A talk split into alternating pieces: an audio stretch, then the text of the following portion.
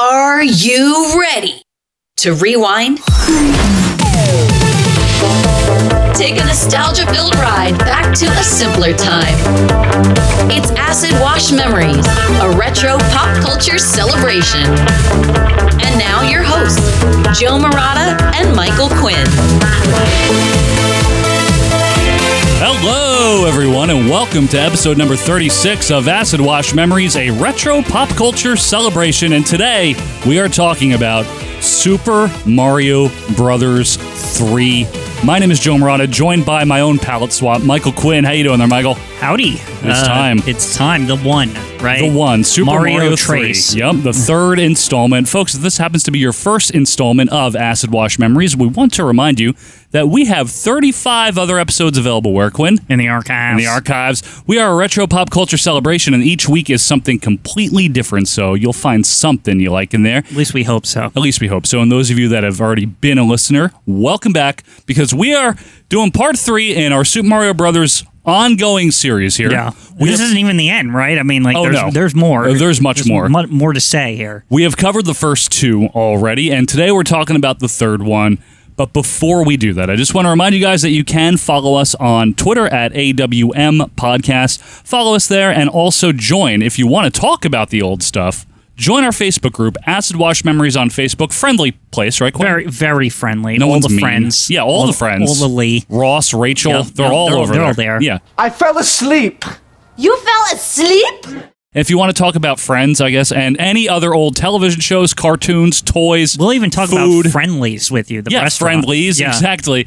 Join our Facebook group, Acid Washed Memories.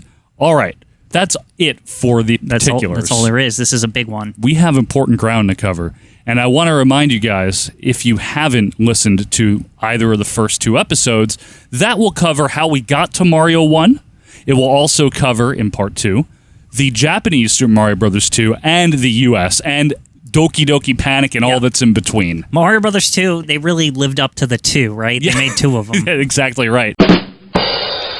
But Super Mario Brothers 3, they made one of, and one is all you needed because Super Mario Brothers 3, I would imagine that most people that have played a video game have played Super Mario 3. It's very famous. It happens to be, not that anyone asked, but it happens to be, gun to my head, Michael, it happens to be my favorite video game of all time. Huh. If I had to pick one, It's not my favorite, but it, it's up there. It's, It's it's, up in there. like the top five, I would say. that's still very high praise Yeah, out yeah. of all the games, right, yeah. that you've ever played. It's up there, yeah. It's up there, and it's probably up there for a lot of you guys. Even even if it isn't your number one favorite, you probably like it. You probably played it as a kid, maybe as an adult.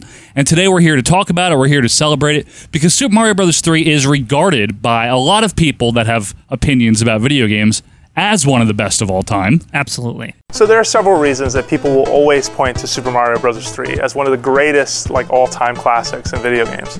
It is the third best-selling video game ever on the Nintendo Entertainment System. Mm-hmm. Three.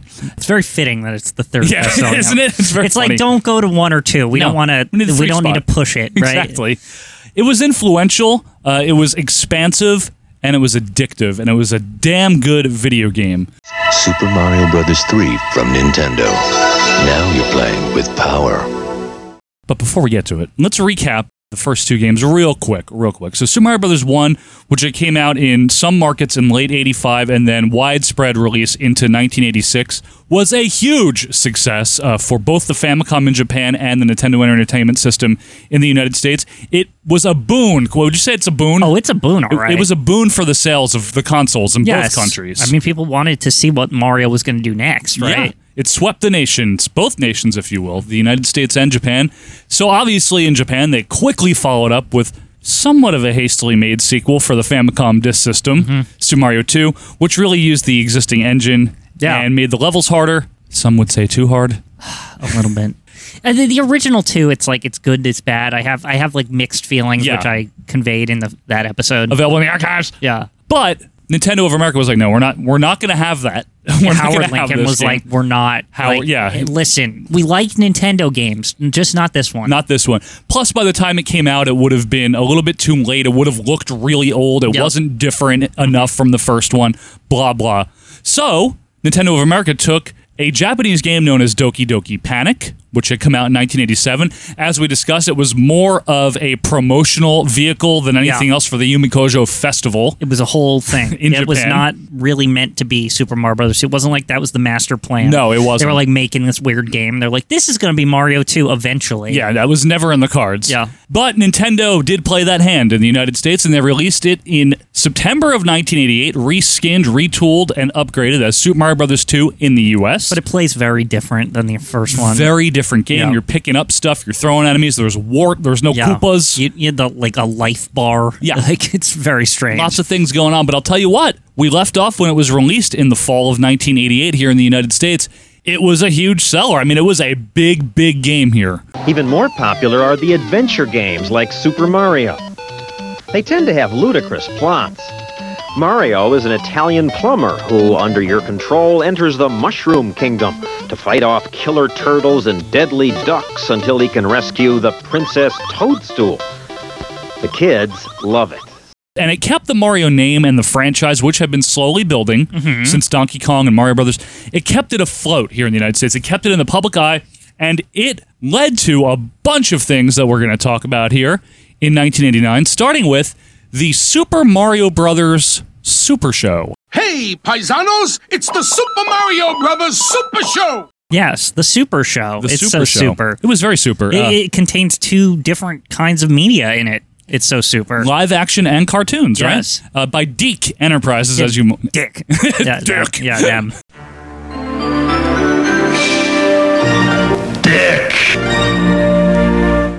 So how did this get started? Well, Andy Hayward of Deke wanted to license the Mario characters for something since Super Mario 2 came out, again, fall of 88. He saw the bankability here. Oh yeah. It almost like as a kid, it was kind of like, why isn't there a cartoon? Like that was like what kids were asking. Right, because I think in Japan, hadn't there been a couple of like manga things or like there were some things? It was like drawings Anime. floating around Yeah. or something. Yeah, I don't know if there was like a, a full fledged anime, but I- there, there was there something. there was stuff. like a commercial with Mario in of course, Japan. yeah. Yes. There's all sorts of things. Mario,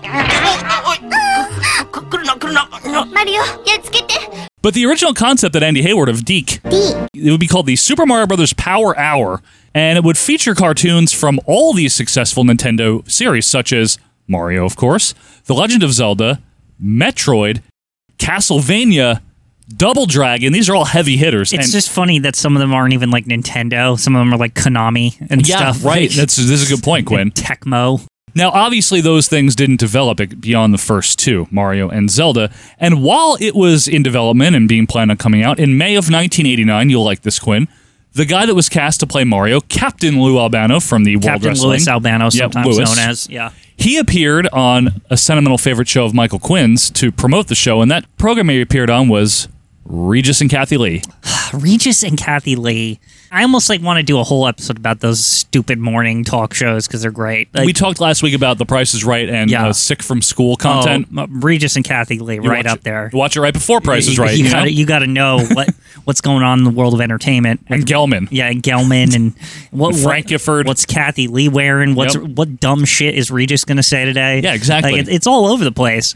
I've had a Hulk. Hulkamania lives, you know, the Hulk himself. You know what's interesting about the casting choice with Lou Albano, though, Quinn? It isn't maybe as random as it would seem on a cursory view because he had somewhat, and I don't want to overstate this, but he had somewhat entered the, the public eye, starting with obviously playing the dad in the Girls Just Want to Have Fun video. Oh yeah, that's where Lewis became known to people. but it was parlayed into the success of the first WrestleMania Mm-hmm. and also his uh, big role in Wise Guys, the film. Wise guys. Wise Guys, you know? So Which he had to cut his hair for, and he looks he weird in did. wrestling briefly. Very- yes, he looks very weird.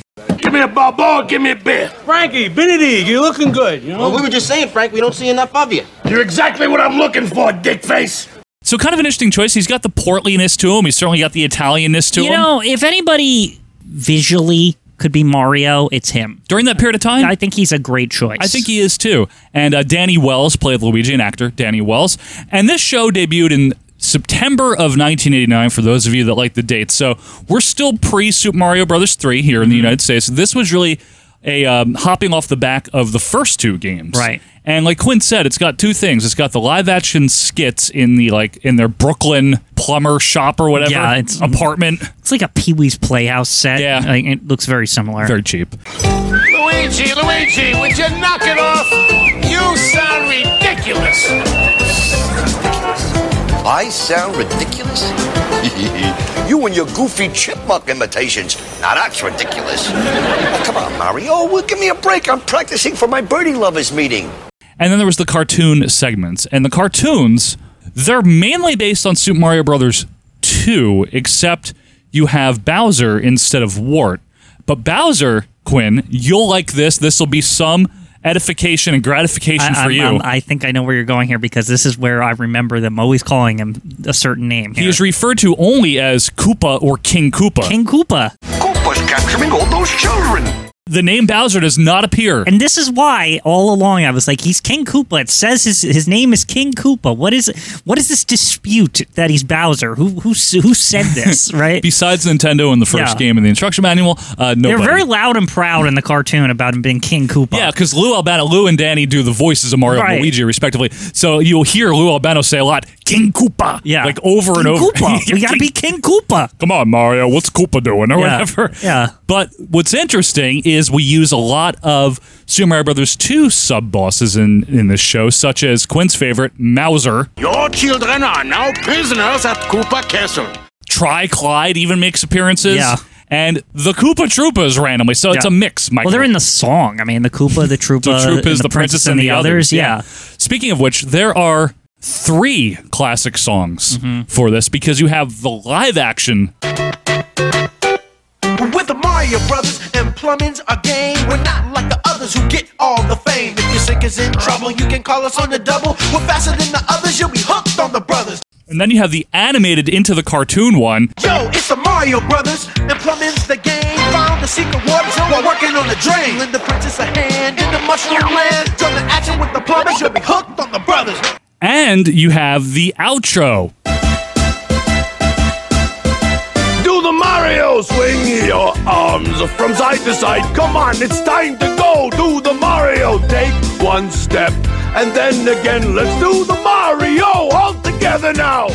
It also features Toad and Princess. So Toad, who had been a playable in Super Mario Brothers 2, he is now canonized here in the cartoon. Oh, yeah. And Princess Toadstool, mind Right. you, not Peach yet. We don't do Don't that. mention that. That's only in Japan. at This, this is why point. when we got to like Mario 64 and they started calling them their like real names Yeah, I'm or like, whatever, what? I'm like, what is all of What is this? this like, peach shit? But for the record, it was always peach in Japan. Yeah. It's only in the US that they changed kind it. of like Final Fantasy VII, where they're like, it was three, and now we're at seven. It's the like, same it's like thing. we're we're just taking off. We're not going to confuse this shit yeah, anymore. we're, we're just doing this is how it is from now on, Yeah, okay? yeah. Uh, also in the cartoon, some of you might know this if you watched it a lot, which I did as a kid. Starmen would sometimes give them firepower, which really fundamentally bothered me. it, it does bother me too. because there are fire flowers, but only in some episodes. This had the the eh, like animation errors that I would associate with like turtles, the like cheap studios that yeah, did Turtles, yeah, right? Yeah, It wasn't. Listen, it wasn't a bad show. Yeah. But it wasn't going to win any awards or anything for animated The series. thing was, is that I believe was it syndicated? It's first run syndication. Yes. Yeah. I remember having a tough time finding Yes. this, right? And when I did, I was like, "This is lovely. I love because it was like I, I you could never see Mario animated or whatever, right? Oh, yeah. And I remember when the Scholastic books paper whatever thing Sure. where they come to sell crap at your school. Yeah, of course. I remember the Super Mario Brothers Super Show like VHS tape Yes, that I had like a remember 'em. couple of cartoons on it. I remember like begging my mom, and I got like two of them. I think the one where they turn into babies. Oh, yeah, I and, know. and and the one where Koopa was Dracula. Yeah, that's Like- what. They were like two separate tapes, and I think they both had like two cartoons. So I had a total of four Mario cartoons. that's one of the things about uh about Koopa. I guess we Yeah. have to call him that for this cartoon, right? He was always dressed up as a parody of like another pop culture. yeah, thing. like everyone, he's always imitating something. Yeah, he's which is ra- weird because he's King Koopa. He's already like a, a top villain in child lore. yeah, child right? lore. It's yeah, real. It's real. He doesn't need to imitate anybody. but he did uh, like Elvis or something. He was always like something weird. And the princess, what perfect plunder for a pirate. I've got you now, you stupid jellyfish. Another great thing about this show, which also prevented some tricky things in um, rerunning later down the road, was it used a lot of licensed music covers. Mm-hmm. So, just a sampling of the songs, folks Magic Carpet Ride, Heard It Through the Grapevine, Power of Love, which was Yeah. actually almost contemporary, Born to Be Wild, Great Balls of Fire. thriller, kung fu this, fighting. This felt like a, another weird trend in cartoons in the eighties. Did it not? Like Yeah. where they, they somehow had like access to licensed music if the property was like popular enough or something. I think so. I don't know what, what what that all entailed, but it seemed to be pretty prevalent. Ghostbusters, for Yeah. example. Yeah, right? there you go. Another thing about this show is it had a slew of special guest stars, people that were actually pretty well known. Yeah, people would just stroll into the the Mario Brothers shop Yes. or whatever and like tell them about. So I'm For pretty the- sure Grandpa Munster once showed up, but that could I could be mistaken. He might have been. I'm going to give you a f- quick hit list of some people. This is not everyone, but uh, Danica McKellar, from Winnie Cooper, obviously. Sergeant Slaughter Mm-hmm. from G.I. Joe and wrestling, obviously. Magic Johnson, ever heard of him? He was very popular during this Mm-hmm. Oh, period yeah, of that time. guy, right? Hey, Magic Johnson, how you doing, man? Mario, Luigi, I'm really glad you guys are gonna help me practice. Hey, Magic, what do you want to work on first? You hook shot? Sorry to disappoint you guys, but what I really want to do is practice some magic tricks. Norman Fell, who was uh, Mr. Roper on uh, Three's Company. Mm-hmm. Vanna White, that's a get. Yeah, it is. It's wild, like how they like they could fill this show up. You wouldn't think, right? Like these are stars. Like, why are they going to waste their time on like some dinky- kids, some kids like live action shit that's also about a video game, which means it's also a little, it's still more like obscure back then. Yeah, you that's know? true. That's true. Roddy Piper from Yeah. wrestling, obviously, and They Live. Cindy Lauper herself. All the Captain Lou people Yeah. are like obvious, like Yes. Roddy Piper, Sergeant Slaughter, like Cindy Lauper. Cindy. And uh, Elvira. Yeah. She was there. That's just a few people. More wrestling connections. More wrestling connections. And the other thing about this is Fridays. So Monday to Thursday would be the Mario cartoons. Fridays, the cartoon would not be Mario. It would be The Legend of Zelda. Yeah. Like, excuse me, or whatever that that like meme is. That's probably the most famous thing to come out of Yeah. that cartoon. It's like Link is so obnoxious. Excuse me, princess. Can I tell you something? I hated Zelda Fridays as a kid. I like. I You didn't liked it like probably, it. right? I I thought like at first that it was alluring. Like I was like, oh, like that's cool, right? Because Right. you you don't get to see it every day, right? So it, Mhm. of, of course it has some appeal. But then when you like look back on them and you're like, this is pretty weak. Actually, it's not good. Yeah, it's annoying because it doesn't do z- even Zelda justice, right? Like the franchise. Yeah, like, it's it's, not- it's kind of irritating, right? It's not very good. it's more of a serious kind of thing. So it's weird that they just made like goofy cartoons. Like Yeah, yeah but Yeah, even it- the cartoon is like not that funny, right? It's more of a No, serious cartoon. But I mean, it has stupid lines like "Well, excuse Yeah. me" and shit. Like, and it just doesn't belong with Zelda. I agree with you. Excuse me, princess. Stop! So this version of Super Mario Brothers Super Show, even though it would be rerun a lot depending on where you lived and what station, the original run as far as new episodes was only from September until December of '89. Oh wow! Yeah. So if you Felt saw like there was like a million Yeah, things where right. they were like in the Super Show Right. Center or whatever the plumbing zone. so if you saw it in 90 91 you're like I remember what yeah it was rerun but it wasn't new anymore is what I'm I trying did to a say. lot with these cartoons. They see how long they could do it without anybody noticing. Right? Absolutely. Now, have you ever seen? I need to bring this one up. The rebrand they did in 1990, which absolutely Club Mario. Yes, Club Mario. They replaced the live action stuff with these other teenagers. it's supposed to be a rap. What is this? So this is not as good. Let me just say. They have a surfboard like coffee table, Joe. Yes, I know. This set is hideous. Looks like America's Funniest People or something. so anyway, this is uh, something that you might remember. If you remember some other kids hosting this show and not, you know, live action Mario and Luigi, you were probably watching Club Mario. It was crappy. I did not like when I imagine this there, came on. and I'm just maybe just spitballing here, but why do I en- envision that there's some British version of this same thing, same concept of like like Lord Winston's Mario cartoony houry, something stupid. You know what I mean? Like where they During have tea like time. alternate hosts. yeah, like some British guy with a puppet. You Yeah. know there would be a puppet because it's England. Hello to everyone on the other side of the pond. We love you guys. Uh, Superhero Mario. yeah. Superhero Mario, Like something. hosted by Vaughn. Yeah, some asshole with and a Moa mustache. Court, by the way, just yeah, there. and Mo. Uh, some more licensing we got to talk about here. We're getting to Super Three, don't you worry. But we just got to set the stage for you of what the Mario temperature was like Ma- here. Mario landscape. the Mario landscape, if you will. Uh, Southern California had a show called You'll like this, Quinn. King Koopa's Cool Cartoons. Stop. In 1989 and What the 90. hell was that? We didn't have that. We didn't have that. It was only in Southern California. Oh, it's prize time, troopers, and that means another visit from uh, Ratso the Prize Rat. Hey, what's the deal here? No costume. Oh, I expected Ratso the Prize giveaway a power glove here. This was a show hosted by a man in the Bowser Koopa costume, and it's fucking frightening.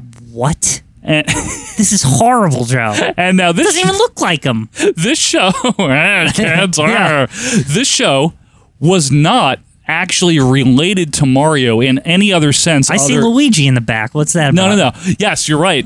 But the cartoons he would show were just public domain cartoons. for ki- it was one of those kill an hour of syndication. It's just type Weird of that they programs. were able to hook it up with Mario. This, there's no way that Nintendo. I'm sure that license it. You know, think? Pay, pay us. Fuck it. Yeah. Why the hell not? Nintendo just sat back. We don't give a shit. Well, here's how much they didn't give a shit. In 1989, here is a smattering of some of the licensed products that had popped up by 1989. Ready? Slippers, figures, figurines, as they call them, right? Placemats, bowls, cups. That's right. You can drink out of a Super Mario cup. Uh, cereal, spaghettios branded with Mario, bed sheets, underwear. Wasn't there the macaroni and cheese as well? The mac and cheese, a board game. How about this? Band aid. You get a cut, put a Mario band aid on it. Yeah, so they were a little looser, but these were a lot of these were like brands, right? They were like Kraft or Procter and Gamble or Sure. somebody made them. Oh, yeah. But that thing with uh, some rinky-dink TV network in Koopa. Southern California with a shitty-looking Koopa. that is some dank stuff. Like It- it's that's dank. not the same as Band-Aids. No, no, no, folks. If you've never seen King Koopa's cool cartoons, look it up. Mm-hmm. Look it up. You'll see what we mean. Like I'm sure Dank. Haynes got the license to make kids underwear with fucking Mario on Probably it. Haynes or Fruit of the Loom or Yeah. something, right? One of those f- folks. But back to the video game side of things, shall we? On July 31st, 1989, Nintendo released their 8-bit handheld console. Yes. Uh, a game changer, Michael, as far as handheld consoles would be concerned. We are, of course, talking about Nintendo Game Boy. But now you can have all the power and excitement of Nintendo right in the palm of your hand. Introducing Game Boy. I have to say, I always thought the name Game Boy was a weird name for a console. Are they going off a Walkman? That's Mm-hmm. what I always thought. Oh, maybe that is. I, But it's for I never kids. put two and two together with that. Okay, so the name is weird, but yes. hell, it, it's freaking awesome. It's right. You get Nintendo in your hands. Well, Uh, Nintendo is a, a generous way to put it, but yeah, but, they it, they were still video games that you know was a system that took a cartridge. It had the right amount of bits, Quinn. It had eight bits. Had eight bits. It ran on batteries. Um, yes, it did. It's super low powered. Like it says somewhere that it can run as low as like 0.9 watts. It's ridiculous. insane. It's insane. Like uh, as far as like an engineering thing, it's like wild that it even is real, and it's like indestructible on top of it because they were like, kids are gonna drop this shit everywhere. Yeah. it's like made of this like thick ass plastic. That's a like, good point, man. Like there's that famous one that was like some soldier took to the Gulf War and it got like all fucked up. Like Yes. blasted to hell and it still worked. Yep. Like it was amazing. And the Game Boy obviously went on to have a hugely successful run in its original form. It was uh, obviously retrofitted a few times Game Boy Pocket, then they did Game Boy Color, Game Boy Advance, and it goes on Yeah. and on. But the launch titles here in July of 89 were only uh, five games Alleyway. Alleyway's fun. Alleyway is fun. Baseball, just straight up baseball, which probably sucked. I don't remember. Mm-hmm. I had the bases loaded on that. Well, that's which- a lot better, Which probably. was better. Yeah. Yeah. Tennis, which the tennis Nintendo's tennis games are always fine. Yeah. I never have a problem with them. It's all sound like the black box games, like basically. It's pretty much. But here was the biggie. This is the killer app. One of two killer apps. Tetris. Tetris. Oh my god. That was the pack end on was it on all or only some? I'm Some. not- yeah. The Mine initial came pack with end. Tetris.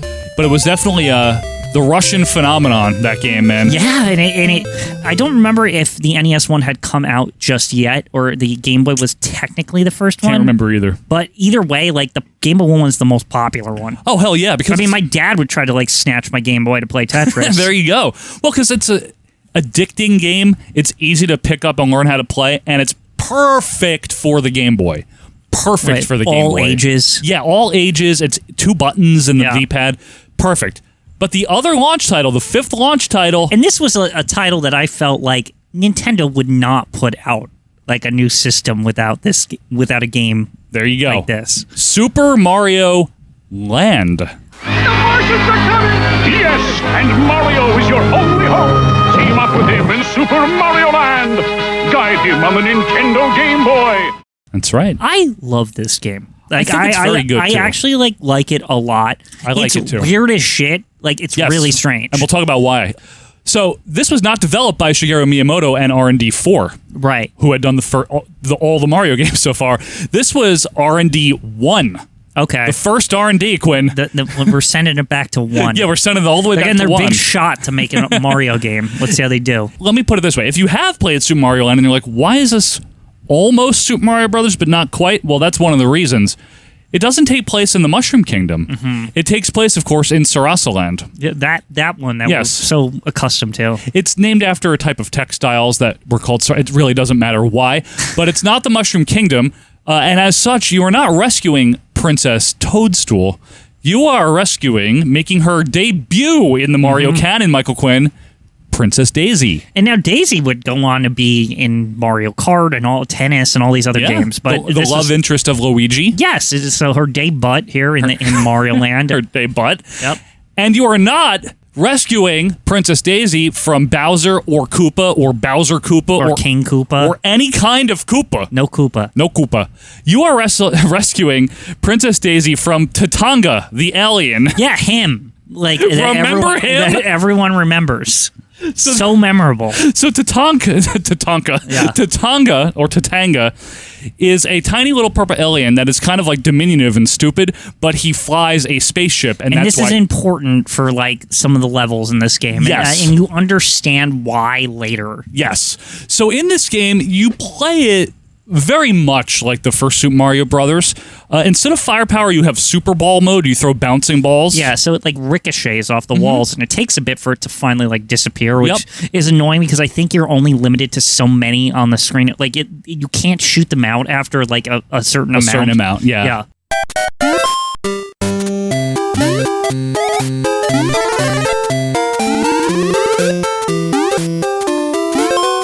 There's also two vehicle modes. Now this is a brand new thing for a Mario game. Mm-hmm. Yes. Right? Mario One and Two didn't have no vehicles.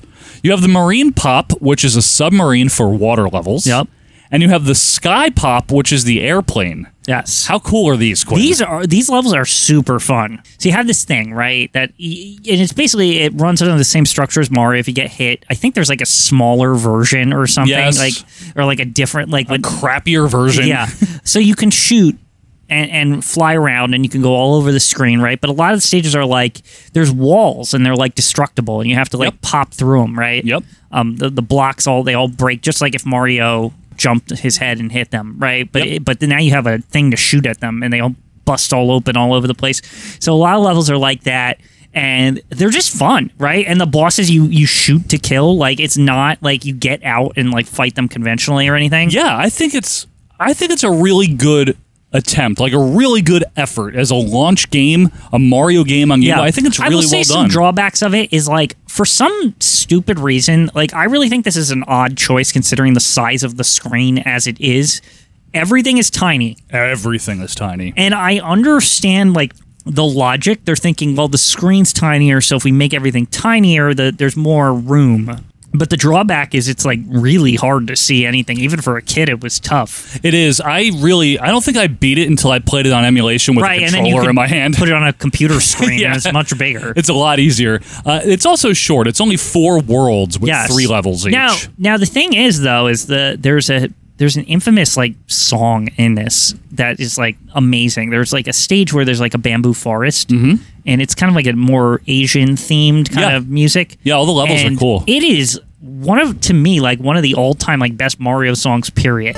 yeah, I'll have to make sure that's playing under us right, Right, now as yeah. we're talking. It's like it doesn't sound like anything like the rest of the game. By the way, the rest of the game's like typical like it isn't Mario music, but it's, No. it's more in that vein. More in Like- that vein. It isn't Koji Kondo. Yeah. Who had done all the other ones so far. Some of the enemies, though, uh, there's a lot of them. I just wanted to mention there's not the Goombas, there's the Goombos. Yeah. There is not uh, regular Koopa Troopas, there's bombshell Koopas. Okay, so these I need to comment on Yeah, these please because go. unlike every other Mario where you jump on a Koopa and you can hit the shell, this thing's a damn trap. Yeah. You you hit you jump on it and it turns into a bomb. Yes. And you have to like make sure you're not next to it. Yes. And there's certain like platforms sometimes where they're super small and there's like a Koopa on it, but the thing's gonna blow up and you're like, oh god, I have to like I have to get the hell out of here like after jumping on him. It is very precarious, I Right, think is a yeah. good way to put it. Yeah. Uh, there's also I have to mention Bun Bun. Now Bun Bun is a little like fly bee thing, and I'm This just dumb thing. I'm just mentioning because of its name. It's a very Yeah. funny name, but I would be remiss, Quinn, if I did not mention not Bullet Bill, but Bullet Biff. Bullet Biff. this little bastard. It's just because of the name. They they alter like everything slightly, if- Slightly. If, if, it's similar enough, Yeah. right? Like if it's like oh, that, but they'll recognize that, right? Bullet Biff. So why don't you make like a tree and get out of here? So Mario Land did extremely well, by the way. It was the second best video game release of 1989. Well, I think actually the strategy they used here is actually kind of brilliant, right? Because million, by the way, eighteen mil. Go ahead. Because the pack in for most people was Tetris, but you felt inclined to get Mario because you were like, "Oh wow, it doesn't come with Mario. Like Mario Yeah. usually comes with Nintendo. Like, what are they doing here? Like, like I like Tetris, but I Sure. really want Mario, Yeah. right? So I think a lot of people." You know, when they went and got their Game Boy at Macy's, like I did, that's how long ago it was. Uh, it was like we got it, and it came with Tetris, but we also got Mario with it, right? That's a brilliant scheme because it was like, what, what are we doing here if it doesn't have Mario? Like, right? and the games weren't expensive either. They were pretty cheap. They were. How many? How, I don't- Relative to I do not Nintendo re- games, I yeah. do not remember how much Game Boy games cost back then. Oh, I don't know, twenty bucks maybe. Were they that cheap? I That's think so. crazy. Uh, that's my guess. I could be wrong. Feel free to check me on. that. I, I honestly do not remember because they were some of the earliest video games I had. Period. Like, yeah, I mean, the Game Boy was the first like thing, thing I you had. I had. I think it was for a lot of people. Uh, but we got to go back a few years here because we did promise you a Super Mario Brothers 3 podcast, right? Mm-hmm. And if you're new here, yes, we always get to the point. We just always lay some groundwork for you. But I- guess it's it's good to know though about this Super Mario Land. I think setting the whole stage for where we are in the U.S. in particular is very important for when Hmm. this game comes out. So we're in 89, but we're going to go back three years to 1986, okay? So very shortly after the release of Super Mario Brothers 2 in Hmm. Japan, that's Lost Levels here, June of 86, work began on the third game, okay? So, So Vince Miyamoto, he went to town here. Vince Miyamoto, Yeah, yes. yes, And Miyamoto decided that this could not and would not just be a game with the levels changed and the same graphics and the same engine. Okay. That trick had been played already. You They know what I already mean? did it twice Yeah, in that- Japan. You're not doing that again. So R&D 4 had originals. Yes. More than double the amount of people working on this game versus the first one. I think it was something like 7 or 8 on the Right. first game. They got upwards uh, close to 20 people. Now, I remember somewhere seeing that the people on this were like a dream team of some of the people like made some profound video games after Oh, this yeah. game. Like this, this was like this is the best we got at Nintendo, right? Like this Right. is all the, the heavy hitters, and I think that contributes to why it's so good. Well, Miyamoto, yeah, worked with some of the great Ta- Takashi Tezuka and a lot yeah, of different yeah, people. like this this game, people spread out from this game afterwards. Like people got famous for being involved in this. Absolutely, shit, they right? within did. the, within video game industry. Absolutely, they did. And this team, this dream team, worked endlessly on this game. Remember, development started in the summer of '86. They were working on the level design, the graphics, tweaking the gameplay, adding new features, new power ups, new enemies, new concepts.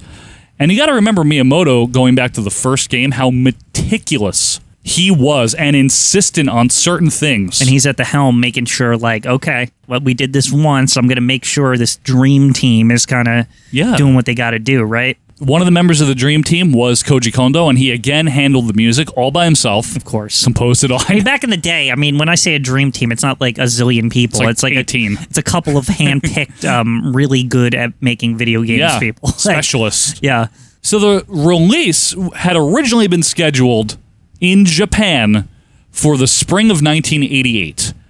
But due to Miyamoto wanting to tweak more things, change some things, add some things, it was pushed back about six months. And by the fall of 88 in Japan, the hype was palpable for this. It was tangible. It was in the air because they had had these two Mario games, which were both hot sellers, merchandise in Japan, possibly anime or manga or something. It's something in a drawn form. Maybe manga.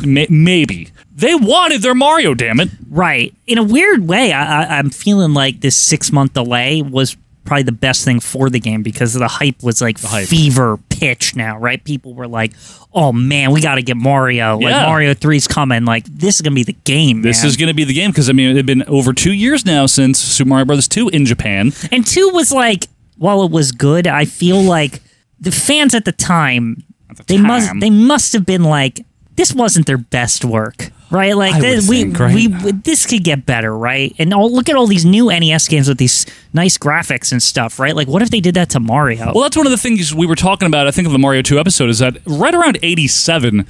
It seems like the, the the developers, both Nintendo, but the other developers, you know, Konami being one and whatever else, started to get a real good handle on how to maximize the E NES disk system and mapper chips, like the combination. Yeah, the like, mapper chips were huge. The mapper chips were huge, but the disk system also for that middle period where they could fit more on the discs. Yep.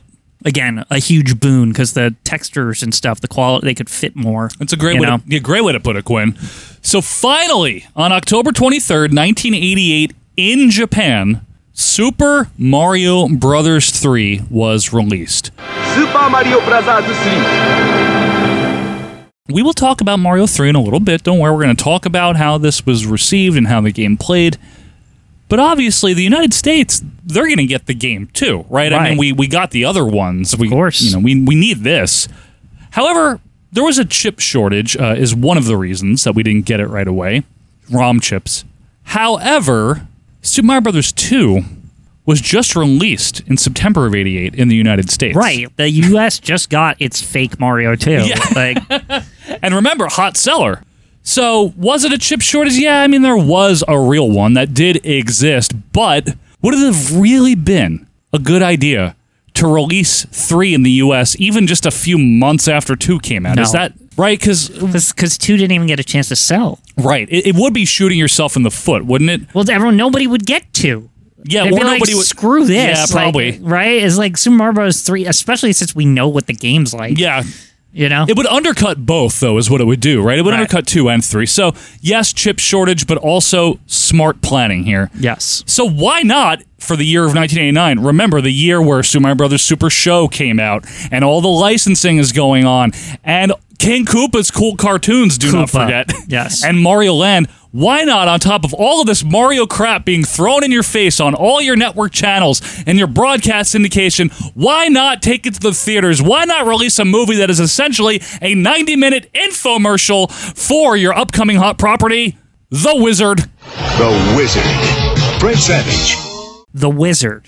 Let's let's get Kevin from the Wonder Years to travel the country with his like mute brother, or Brother something. who had experienced trauma, yep. Right. And and we're we're gonna travel because we gotta go f- be in a video game tournament for Mario brother- three. His brother's good at it. Yeah, he's like a savant or something. Yeah, this and the is- power glove kid is like, I'm gonna beat you because I have the power glove. It's so bad.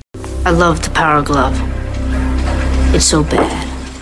This was envisioned as a children's version of The Who's Tommy, you know, the pinball wizard. Deaf, dumb, and blind kid sure Mm-hmm. Right. plays a mean pinball, right? Yeah, but they also try to act like the power glove's gonna like make you good at Mario It when makes it's you look like- horrible. makes you look like an idiot. yeah, but on top of it, it's like not It's easy to horrible play for with it, Mario. right? Yeah. yeah. So yes, this was envisioned as a, a children's version of a, of a Who album and movie, but it was really envisioned as uh, advertisement more than anything else. So yes, they they pull in Fred Savage, uh, they pull in Jenny Lewis, who would the child star at the time went on to be a, a singer. They pull in Christian Slater, uh, and Luke Edwards played Jimmy. The Tommy role. Jimmy. Jimmy, yeah. and uh, various Nintendo games were featured. It wasn't just Mario 3, but the climax, the they big built the whole movie up to this like reveal, right? It was almost like these, you know how these days they have like the trailer announcements for video games, like they have like E3, not E3 anymore, they don't Yeah. have it, but you know what I'm saying? I know what like you mean. where they have these big build up and they show you all these games and then the last game, but one more game, right? It's Yep. like it's the one you've all been waiting for, right? And it's Mario 3 in this case. It's Mario 3. Super Mario Brothers 3!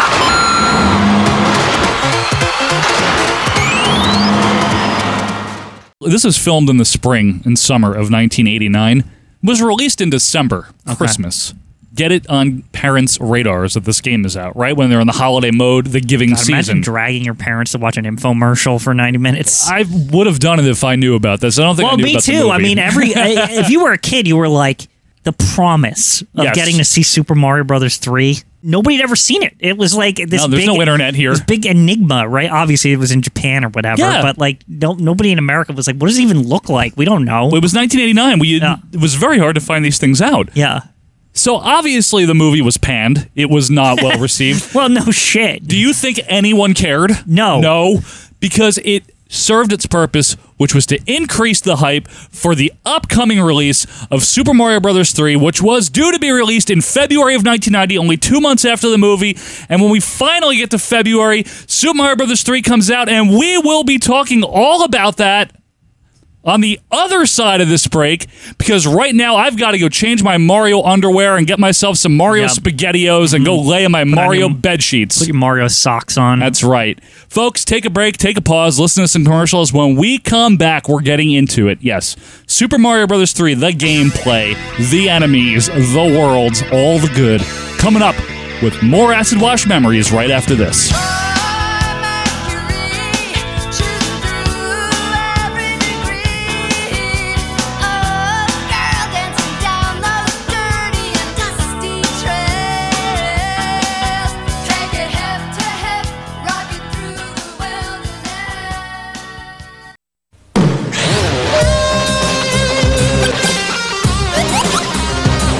Now Nintendo is more than a game. It's a place you can go. And when you get there, you're going to see things you've never seen before. Do things you didn't know were possible. Enter the world of Nintendo for the largest selection of Nintendo Entertainment System and Game Boy games and loads of other exciting Nintendo products for the whole family, all at a Rose's store near you.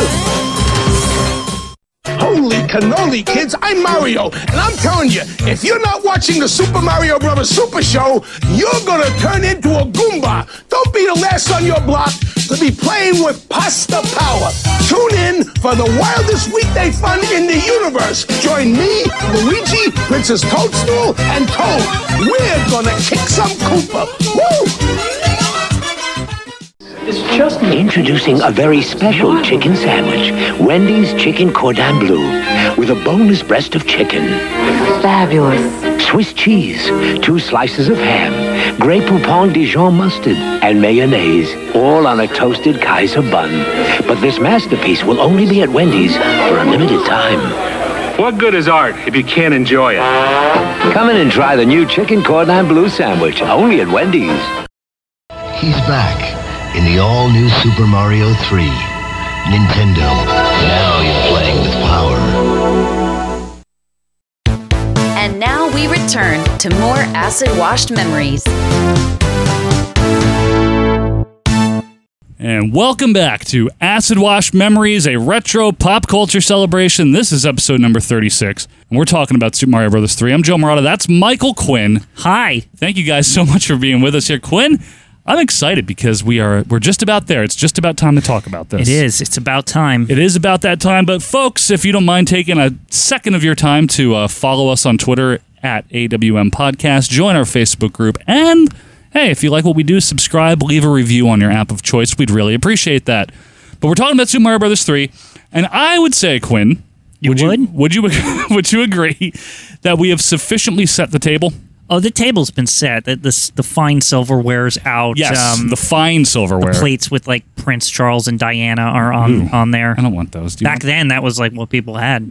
Oh, in 89? Yeah. 90? Okay, well, then never mind. Excuse Yeah. me. We talked about Tatanga. Yeah. I mean, um, have- Tatanga was there. King Koopa's cool cartoons. What more could you ask for? Nobody asked for that. But now we are in February of 1990. The Wizard has come out. It's all water under the bridge. Mm-hmm. People Because- are like, it's okay. Let's just get to the game, please. We've Let- seen the commercial. Yes. we've seen the Tatanga. We've seen the Game Boy and all Yes. this bull crap. The cartoon. It's time. The winter of 1990, February 12th, Super Mario Brothers 3 is released in the United States, and let's finally talk about the game. So I'm going to give you the story straight from the manual. Just to give you a quick uh, story. the story. I Of think the game. anybody ever thinks of the story in these games. Well, in this case, it is the Mushroom Kingdom has been a peaceful place, thanks to the brave deeds of Mario and Luigi.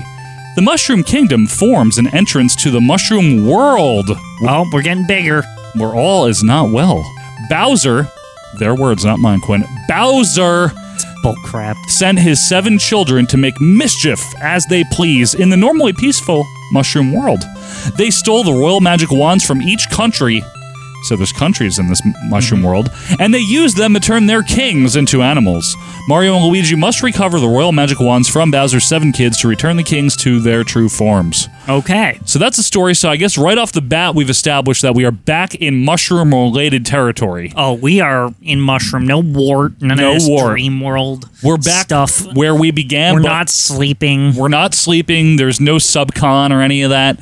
So if you've played the game, you know a lot of what we're going to talk about, but we have to recap because that's what we do on this show. So you obviously have your one player mode where you play as Mario. Your two player mode, you play as Luigi when you're player two. I want to make mention here, and this is actually a correction because I, I had it wrong off the top of my head uh, in the first Super Mario Brothers game that we discussed.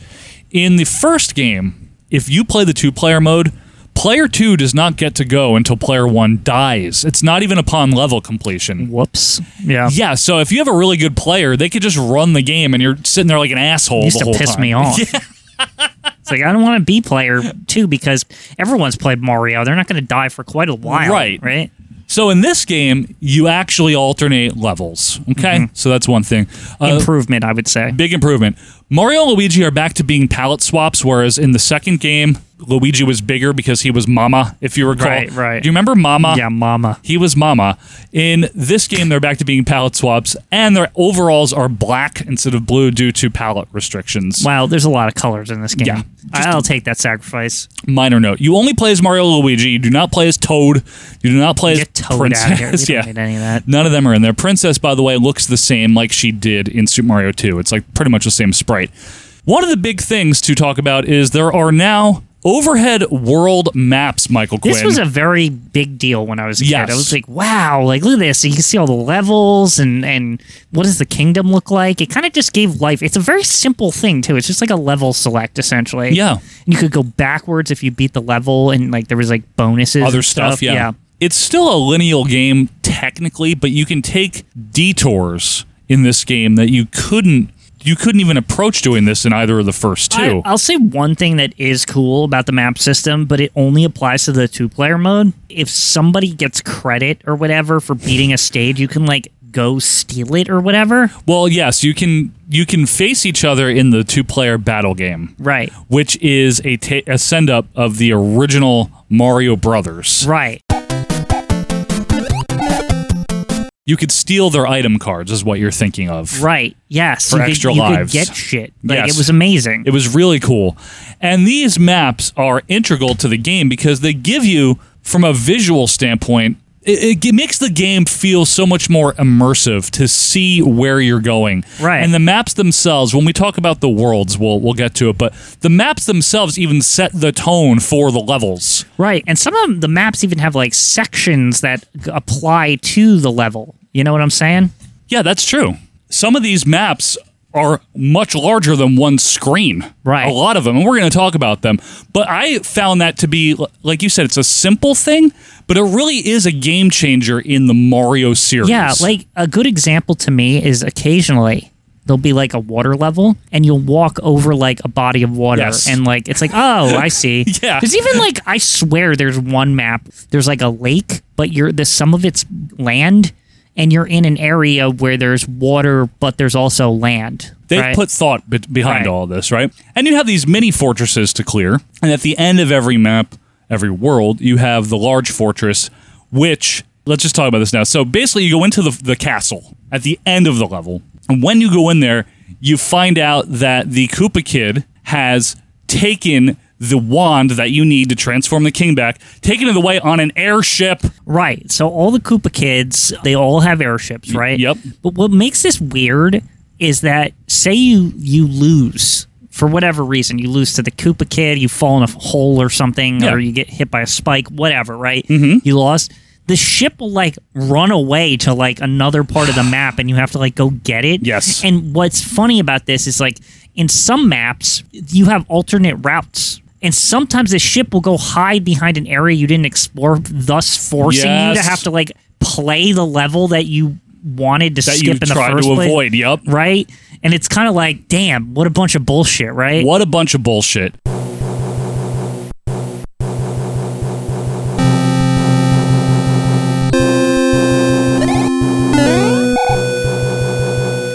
As far as the gameplay itself, it plays very similar to Super Mario Brothers 1. We're back to those mechanics where the running, the jumping, the stomping, collecting coins, bashing bricks, that type of thing.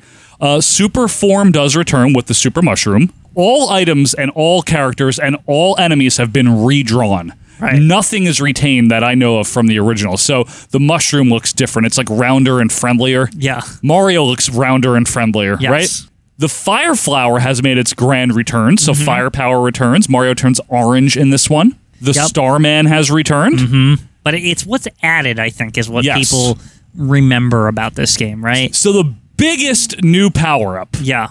is the Super Leaf, which gives Mario a raccoon tail and ears. Yes. And allows him, you know, much like a raccoon, to fly. Yes, raccoons, the, an animal known to fly. All to the fly time. like a bird, no less. Like Yeah. like where it like can flap its tail and it flies all over the place. Is this just some weird Japanese legend thing, or that I'm not like some Isn't it lost in partially- translation kind of situation? Isn't it partially or something Yeah. like that? Either way, the flying works off a mechanism where there's a speed bar at the bottom. And so it was always hold B to run or whatever, right? But in this game, you hold B to run, but as you run, the speed bar increases, right?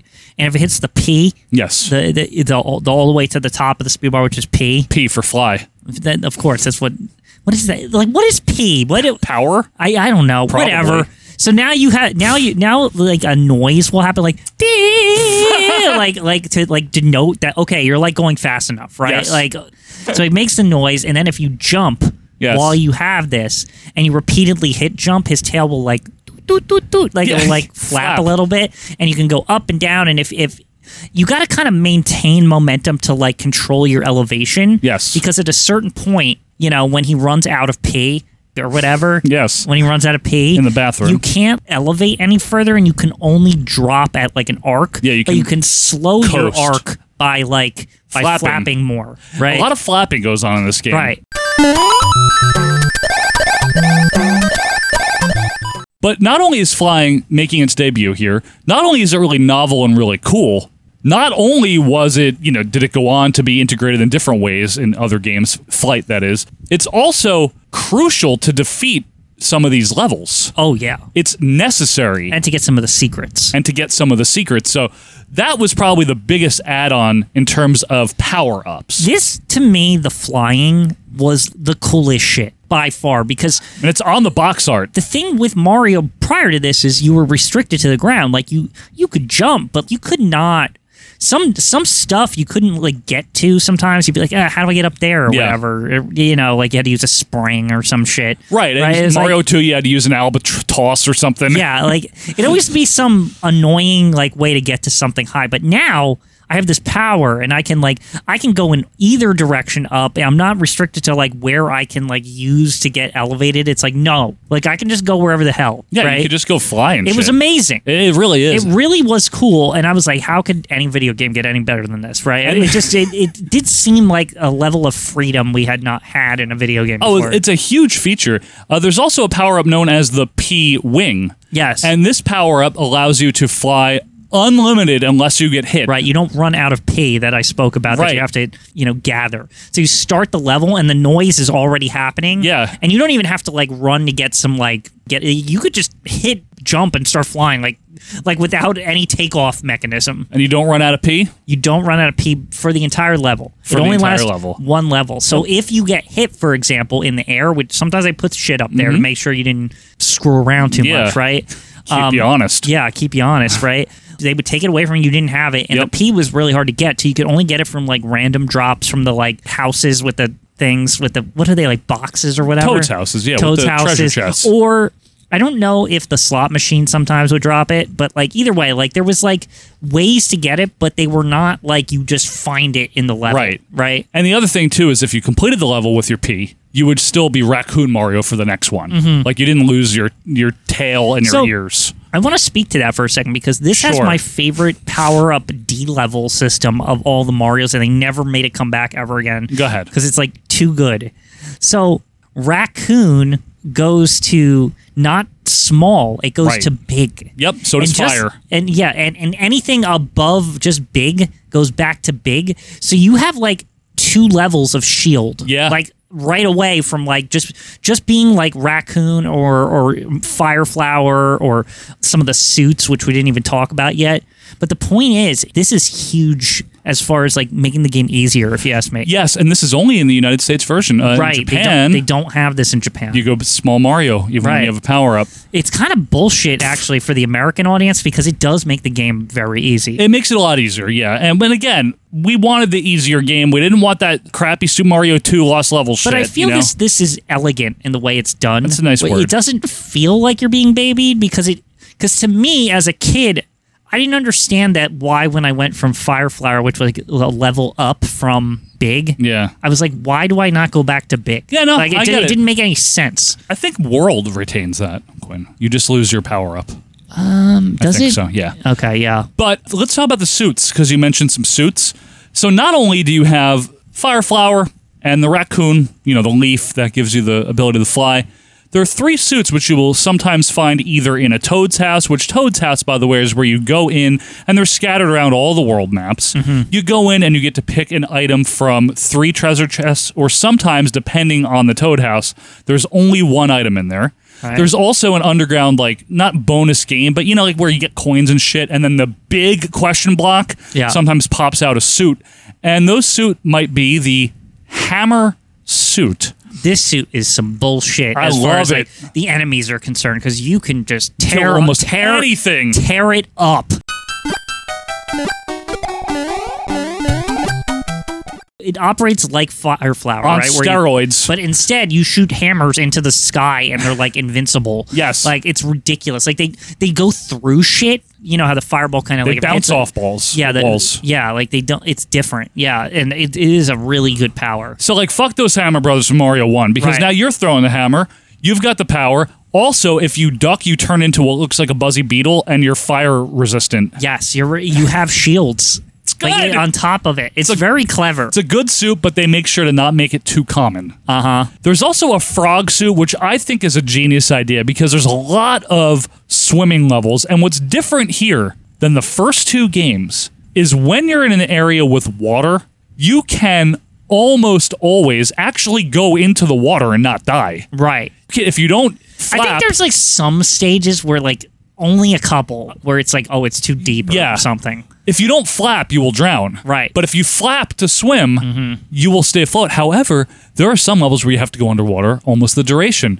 And what better way to swim underwater than be a frog? So the frog suit, right? It stinks butt when you're on land. Yeah, it's right? awful. It's awful. You can't even run. You do have a high jump, which is nice, like a higher than normal jump. Yes, but you you can't run. Like You you, look have like to, an idiot. You have to hop. Like you're Yeah, screwed, like in right? a suit. You can't get away from anything. But sometimes I would s- I would occasionally use it on land because the high hop you could get over some shit. Sure. Um, there were tricks with it. I mean, they are but amphibious. It's crazy swimming. Like it is like way too good. It's like it's way better. Yeah. like a hundred times better It- than it's like regular brilliant. swimming.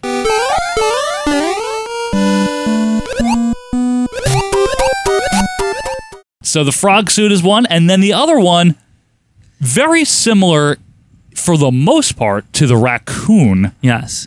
Is the tanuki suit. I love this suit because fuzzy little brown raccoon You suit. know why it's good is because already the fu- the the flying thing was overpowered, right? Yes, it was pretty good. Yes. What if we add the ability to like if you hit down and run, you turn into a statue and you're invincible? Yes, and it's awesome, right? And you can kill certain things or Yeah. not get hurt by certain things. Yeah, it's it's actually like it to me.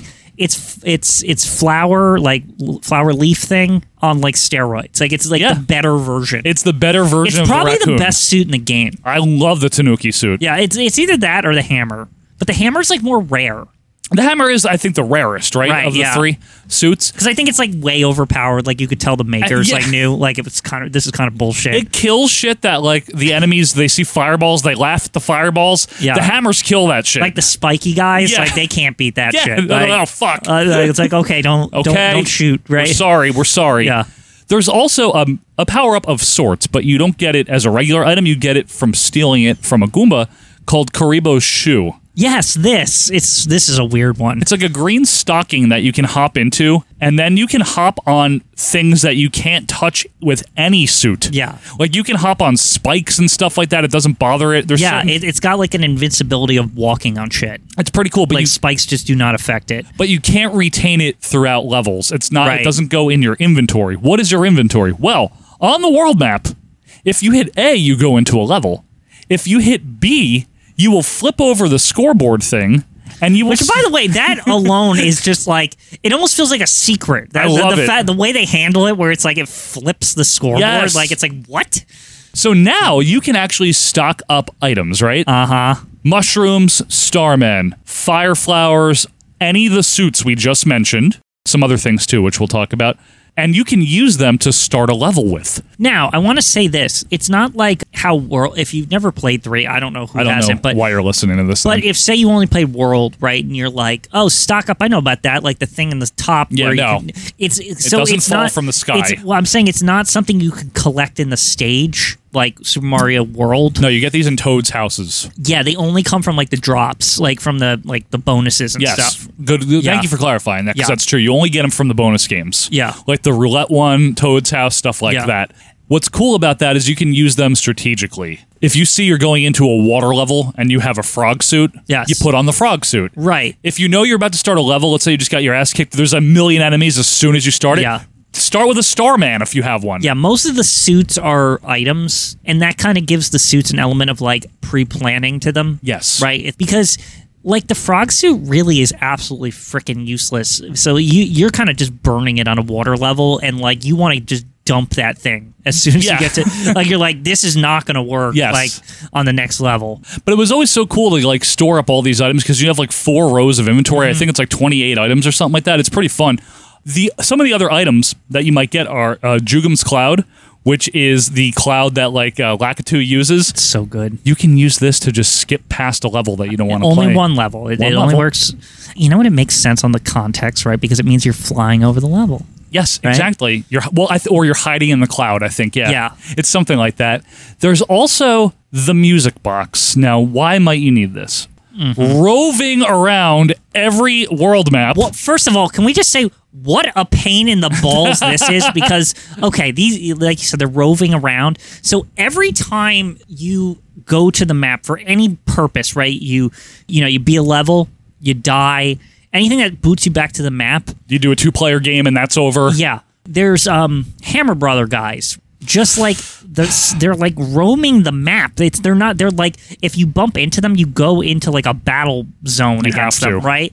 But they move every time. So sometimes you'll be like you'll be a couple blocks away, and you'll be like, "Oh, I'm safe," right? And then you die, and then they'll be like almost like a wind, like as if it's their turn to move. Yes. and they'll move, and they could just like run into They you. could and you- run into you, yes. Right, and you're just like, okay, I gotta fight him now. Like before you even get to like do anything. And the music's like all om- ominous. It's like dun, dun, dun, dun. Yeah, it's like better fucking kill them. fuck these fucking hammer. Bro- no, I but- would actually like say derogatory things to the music because I did not like them. Oh, so that much. wasn't just pl- impromptu, was it? I'd be like, fuck these fucking guys. hmm.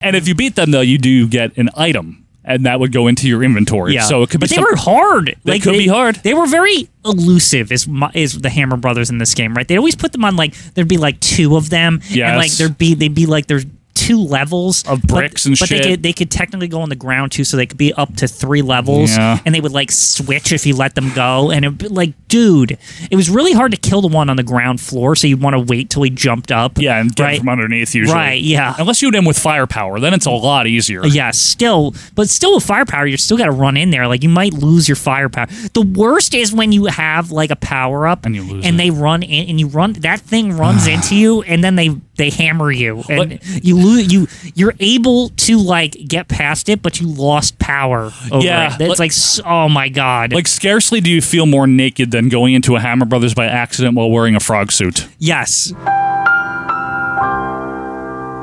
or if say you Think have about it. you know what sucks a lot if What? you have the hammer suit which Oh. is op and the hammer brothers like hit you and you lose it because it- it's like damn you So the music box was invented. And if you get this item, it's probably one of the more useless items, but it still has a purpose. If you're really just not in the mood to deal with the Hammer Brothers, you use the music box item. It changes the map screen music to like happy. It's like a, lullaby, yeah. And then they actually go to sleep. Yeah, and you can just walk right past them. It doesn't last forever, but it is helpful. It's such a weird thing that I almost feel like it's like some debug. Like, I know, like, right? You know what I mean? Like there was some code to get infinite music boxes so that the makers of the game could just like walk past them or whatever. Probably. That is also like probably that's why the clouds exist too. Is so the make you know. what I- Oh, wow. Right? You know what I'm saying? That's funny, man. I Yeah. didn't think of that. Uh, a couple more items, and then we're going to get into the worlds and the enemies. We'll start with the enemies, but another item is the warp whistle. Which Yes. uh, the whistle was ripped right out of Zelda, the sprite, and the warp whistle you collect from again Hammer Brothers, Toad's house, that type Probably of thing. one of the most known items in the game because I feel like everyone and their mother knew how to get the two in the first level, so you could get to Yeah. level eight. Like it was so easy. Toot your flute. Yeah, that's right. Yeah.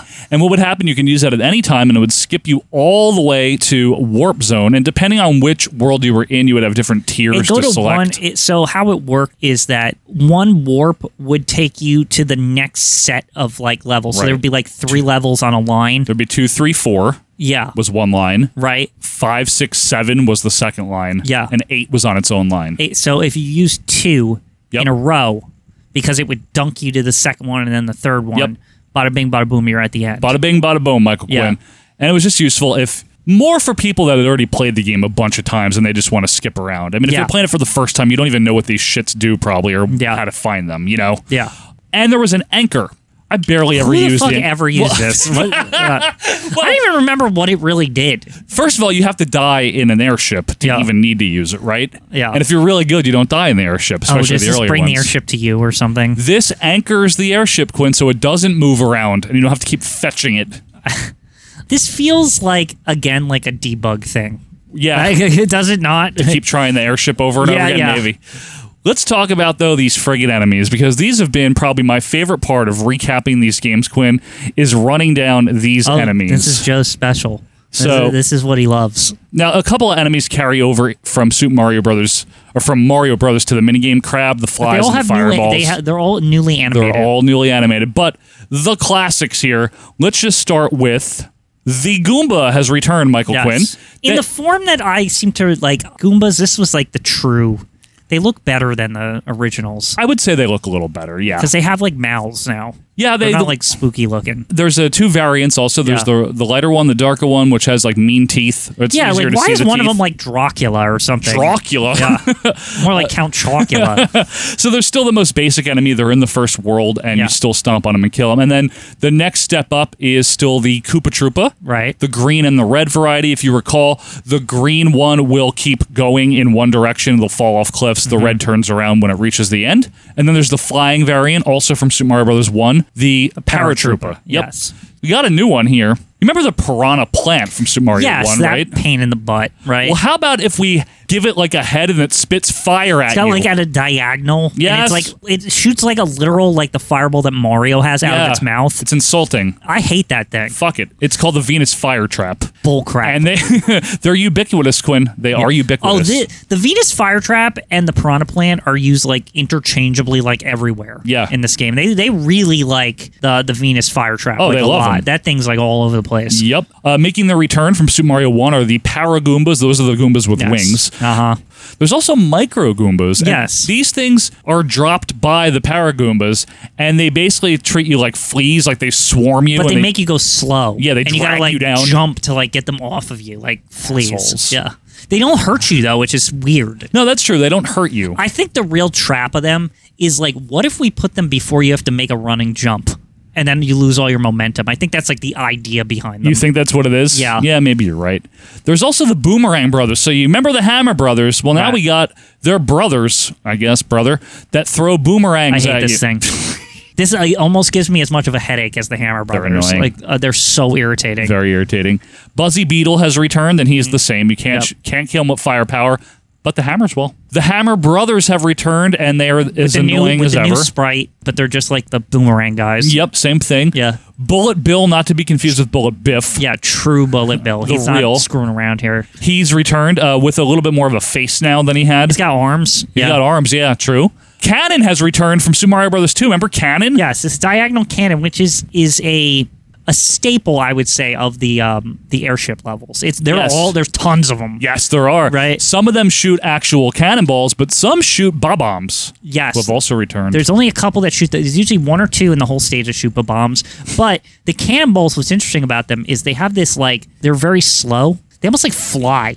yeah, right? you can ride them. You can like jump you? on them. Can't you? You can jump on them and like kill them like they're like. oh an yeah, that's what I'm enemy. thinking of. Yeah, Right, and it's like you can use them to like you get a good bounce off them. Like Yes. you can And you can hop ahead. Yeah, you can like jump over a bunch of shit jumping on them. Good point. There's also uh, the turtle cannon. Now, what these do is shoot bullet bills, and these were from the first Super Mario Brothers, if you recall. Right. Dry Bones makes his debut. Ah, an interesting enemy. So uh, this is one of the spooky enemies, right? Yes. So imagine a Koopa Troopa, but it's dead. It's just the bones, right? Skeleton, yeah. But it, it kind of reminds me of um, Red Skeletons in Castlevania. Red Skeleton, the comedian? No, Red Skeleton. Oh, Sorry. Red Skeletons in Castlevania, right? Where if you kill it, it's not really dead. Right. It's, it's only the bones are like on the ground. Right. And then it will revive after a certain period of time. But this can be annoying in certain cases, like especially like they love to put them in spots. You have Yeah. to like wait for something to swing or something yeah, like or that. the level to scroll. There's like some kind of thing that you have to wait, and it's like, oh, why don't we put one of these bastards here? Because then you're like waiting, and you're like, oh no, don't wake up, don't wake up, don't wake up, right? It's yeah, you can kill him again. It's not you knock him down again. He's but- just a because what it is is he'll come over to you and you'll have to take care of him and then you'll miss your opportunity on like whatever you're waiting for. Correct. That's like what he's there for. They're more of a nuisance, Right, right? yeah. I'm very happy to announce that making his return here is uh, Padobu. Nobody cares. The uh, the Padobu, fire I do yeah. the fireball from the lava. Making a debut is Roto Disc, that waffle it's looking another thing. pain in the balls Yeah. thing, right? It's like they're just these stationary things where there's a disc coming around it, but they're they're kind of like the chain things. It's the oh, the fire stick. Yeah, except you can go through it. The, the chain is invincible. It's kind of Yeah. like it's kind of have like it's like a magnetic field kind of situation, Yep. right? Yeah. Rotodisc. There's also Fire Snake, which is a flame. I Basically, don't like this thing. Another thing. few fireballs. yeah. There is the Pile Driver Micro Goomba. What a weird enemy. What is it, Quinn? It's a little baby so Goomba. it's it's one of those micro Goombas, but like a he's got a block and he's using it to like launch himself. yeah, it's weird. It's very strange. It's Yes. a very strange enemy. Very strange enemy. There's Chain Chomp, Yes. which is uh, supposed to be like a dog on a leash. I think that's now, where Chain they got Chomp it from. would be in a bunch of shit. Like, remember he was in that Zelda Game Boy game, and then he was in Mario sixty four, and like, yeah, for some reason, Chain Chomp is very well remembered. yeah, he's like in other things. Like, I find him to be annoying. yeah, Firepower can't kill him, right? Can only I think hammers he's kill like him? unkillable. Hammers, can. Maybe hammers, but I mean, when do you have the opportunity, True. right? There's also the other brother of Hammer and Boomerang. They're not as common and Not as they're- prevalent. They're dark red, and they are known, of course, as Fire Brothers. Spits out a fireball out of his mouth or something. Yeah, that's exactly what they do. Now there's this little bozos here that uh, this thing. this might be the worst enemy in the game. these guys hide in airships almost exclusively. I mean, they're in other stuff, but they're kind of like moles and they hide in holes. Uh-huh. And when they pop up and they look and they find Mario, they throw wrenches at him. There's a very specific thing that this enemy does Yeah. that's unlike the other enemies, right? Rocky wrench, by Rocky the way. Wrench. Two things. The wrenches are like persistent, like they never go away until they get past you. Right? Yeah, and you They're can't they're- defeat them, can you you? can't kill them at all. It's very annoying. Right? But, but the worst thing that Rocky Wrench does is because he comes up and down, he has a delay before he throws his wrench. And if you jump on him only from the angle of the wrench, you can kill him if you hit the back side of the head. Yes. But if you hit the front side of the head, it counts as a hit. If the yeah, if the wrench like hits your foot or something, It's bullcrap. like, and that's that's the thing. That's what kills me about them is like I usually tend to like wait a hot second after they rise, Yeah. so that they throw the damn thing because Yeah. they are because I don't want to like chance that I'm gonna hit the front, and it's like very very particular which part of it you can't hit Yes. while he's holding it. You can firepower them though. Yes, but let's be honest. This game really wants you to have the leaf a lot. Well, like, yeah, like it's That's not. the cornerstone. yeah, like the fire flower is not the end all be all, and you don't Sorry. have it as much. Yeah, you're right. It's not Yeah. as prevalent as Yeah. it was in the first game. It's Yeah. Mm-hmm. true. It's true. There's the angry son, and by that I don't mean Shane McMahon. Oh, shut up! The angry son is um, well, believe it or not, a son with It's an just angry the face. sun. Yes, and it attacks you though. But what's weird is you can kill him. You can, but you have to throw a Koopa shell at it. That's the only way Yeah. to kill it, or maybe hammers. I always thought this is my theory, fanfic here. I think he's not the son. I think he's a like an imposter. Is it like Lakitu or something behind yeah, that? he's like some fucking bullshit. I think- right? yeah, it's not the 'Cause real Why could sun. you kill the sun? Like, how would you even do that? We'd all die. The whole planet would be mushroom world would be gone. Yeah, and that would be terrible for all Right? the kings. Yeah, so I think he's pretending to be the sun, and then he Oh. comes and gets you. So he's not really his son. Yeah. Should take a paternity test. Uh-huh. Mm-hmm. See what I did there? Not very good. Uh, there's a tornado. It's only in one world, and it's a tornado that you have to jump past or you get caught up in. But you remember get it? some nice elevation if you get to the top you of do it. get some serious elevation on that one. Yeah. Mm-hmm. Uh, remember Boo Diddley? Of course you do. Boo Diddleys are the little ghosts. Another spooky anime. Yep, they're in the fortresses and mini fortresses. Now it's Boo Diddley. I thought he was just Boo. Everyone called him Boo. Well, in the beginning, it was Boo Diddley. Okay. That's a takeoff of Bo Diddley. Yeah, I get it. I get, I get what they're going for. It's just nobody called him Boo Diddley. They called him Boo. He's a Boo. Why do they call him Boo? Because he's a ghost. This is scary. Boo. And what happens is if you have your back turned, he's approaching you with an angry face, but as soon as you turn around, he covers his eyes like a scared little baby. I think this is a clever enemy, and this is another Yes, enemy it is. that would make it into a bunch of games. Yes. Like, they would like. This became a very useful thing in their level design. You could throw ghosts in certain spots. so would you say he's making his debut? Yeah, stop. He's also in, just invincible. Yeah. By the way, like you can't kill him. Can hammers? I think hammers can. I I'm I not- don't underestimate the power of The a hammer hammers to the are face. some bullshit, but like I don't know, man. you can't really kill him any other way. You let's can't be fair. firepower him. Yeah, He you doesn't can't care. do any. He's dead. He's a ghost. He's a ghoul. The ghoul. Uh, thwomps make their debut. Remember thwomps? These Mm-hmm. Thwomps. are fucking rocks with teeth, like sharp, pointy teeth that Bastards. They attack come down real quick you. too. Yeah, and they appear in the 16-bit sequel to this Yeah. game. Super But Mario also, World. there's the sideways version of Fuck them. those, man. man. sideways thwomps. yeah, it's like, hey, well, I'm going this way instead. Yeah, like, oh, excuse me. yeah. Jerk. Remember bloopers? They're back, man. Yeah, Mm-hmm. bloopers are here. Bloopers have returned, the little octopus thing. They also have blooper babies now. And the blooper babies usually travel with a mama blooper called blooper with kids. Yes, blooper with kids is the one you see more often. The baby blooper by itself, not so much. Blooper with kids sounds like I I a didn't fucking even know. YouTube series. Okay, first of all, What? I didn't know that that was supposed to be his kids. I thought he was like more of a, a creature that had a tail. Oh no, that's little baby bloopers, man. Oh shoot! Think of the children. I didn't, I didn't Gwen. even realize No, this it's- all these years. baby bloopers. Huh? Remember Lava Lotus? I don't. No. Uh, you know, like this is a what is this at like the bottom of the water levels like a couple of times. Yes. Yeah. And uh, what they are is impervious to fireballs and stuff. I think Yeah. again, it's either Hammer Brother or some or nothing. I don't remember. they throw fire. At Why you. are so many of the enemies Hammer Brothers or nothing? well, because it's Like- to put a lot of uh, weight on the suits, yeah, right? the hammer suit is like ridiculous. Biggie. Cheap cheaps have returned from the first game. They're the fish, and they f- they can float. Mm-hmm. Thanks, they come I out hate of the them. water. Yeah, me too. But now we've added the more annoying variant of Cheap Cheap. It's called Boss Bass. Boss Bass, the giant cheap cheap. He can just eat you Yes. and just take you away. Like you, like sometimes, and it's quick. He just comes out of the water. He'll grab you and take You're you with dead. him, and you're dead. You're and dead. it's just like there. And what's strange about it is, unlike a lot of enemies, there's no hit. It just like literally swallows Scoops you you, up, and yep. you you see it like leave, and you die when it leaves. You don't die when it like. You know what I'm saying? it Like- is a nice touch, though. Yeah, isn't it's it? you don't take damage; you just die when it leaves. It's one of those enemies where you're like, "What the hell happened?" Like, what? Like, you're confused. You're like in a daze because there's like a delayed death. I love it. Yeah. And using the same sprites, so sometimes this gets confusing to people, is Big Bertha. Right. The difference here is Big Bertha has the little baby cheap cheeps in their mouth and they come out of Big Bertha's mouth and What a that's jerk. the attack. Yeah. Yeah. Big Bertha doesn't swallow you, Boss Bass does. Yeah. How about using that sentence somewhere else? Stop. Lakitu, Quinn, your favorite, he's back. Ah, this dick. If you forgot about Lakitu, folks, that's the uh, the Koopa in a cloud Yeah. that throws shit at you. See, we got a weapon against him. We have clouds also. We have our own fucking cloud. yeah. So yeah, Still is now cloud. now that the score is a little evened, You know that song "Get Off of My Cloud"? Rolling Stones wrote that about Lakitu. probably. That's enough! Thank you, Boo Diddley. Yeah. Gelectro. Yes. This enemy, what is this? Another underwater shit? Yeah, Gelectro doesn't move. Gelectro is more of an obstacle because it's like an electric Yeah. jellyfish. He's just there. It's an obstacle that Yeah. you swim around.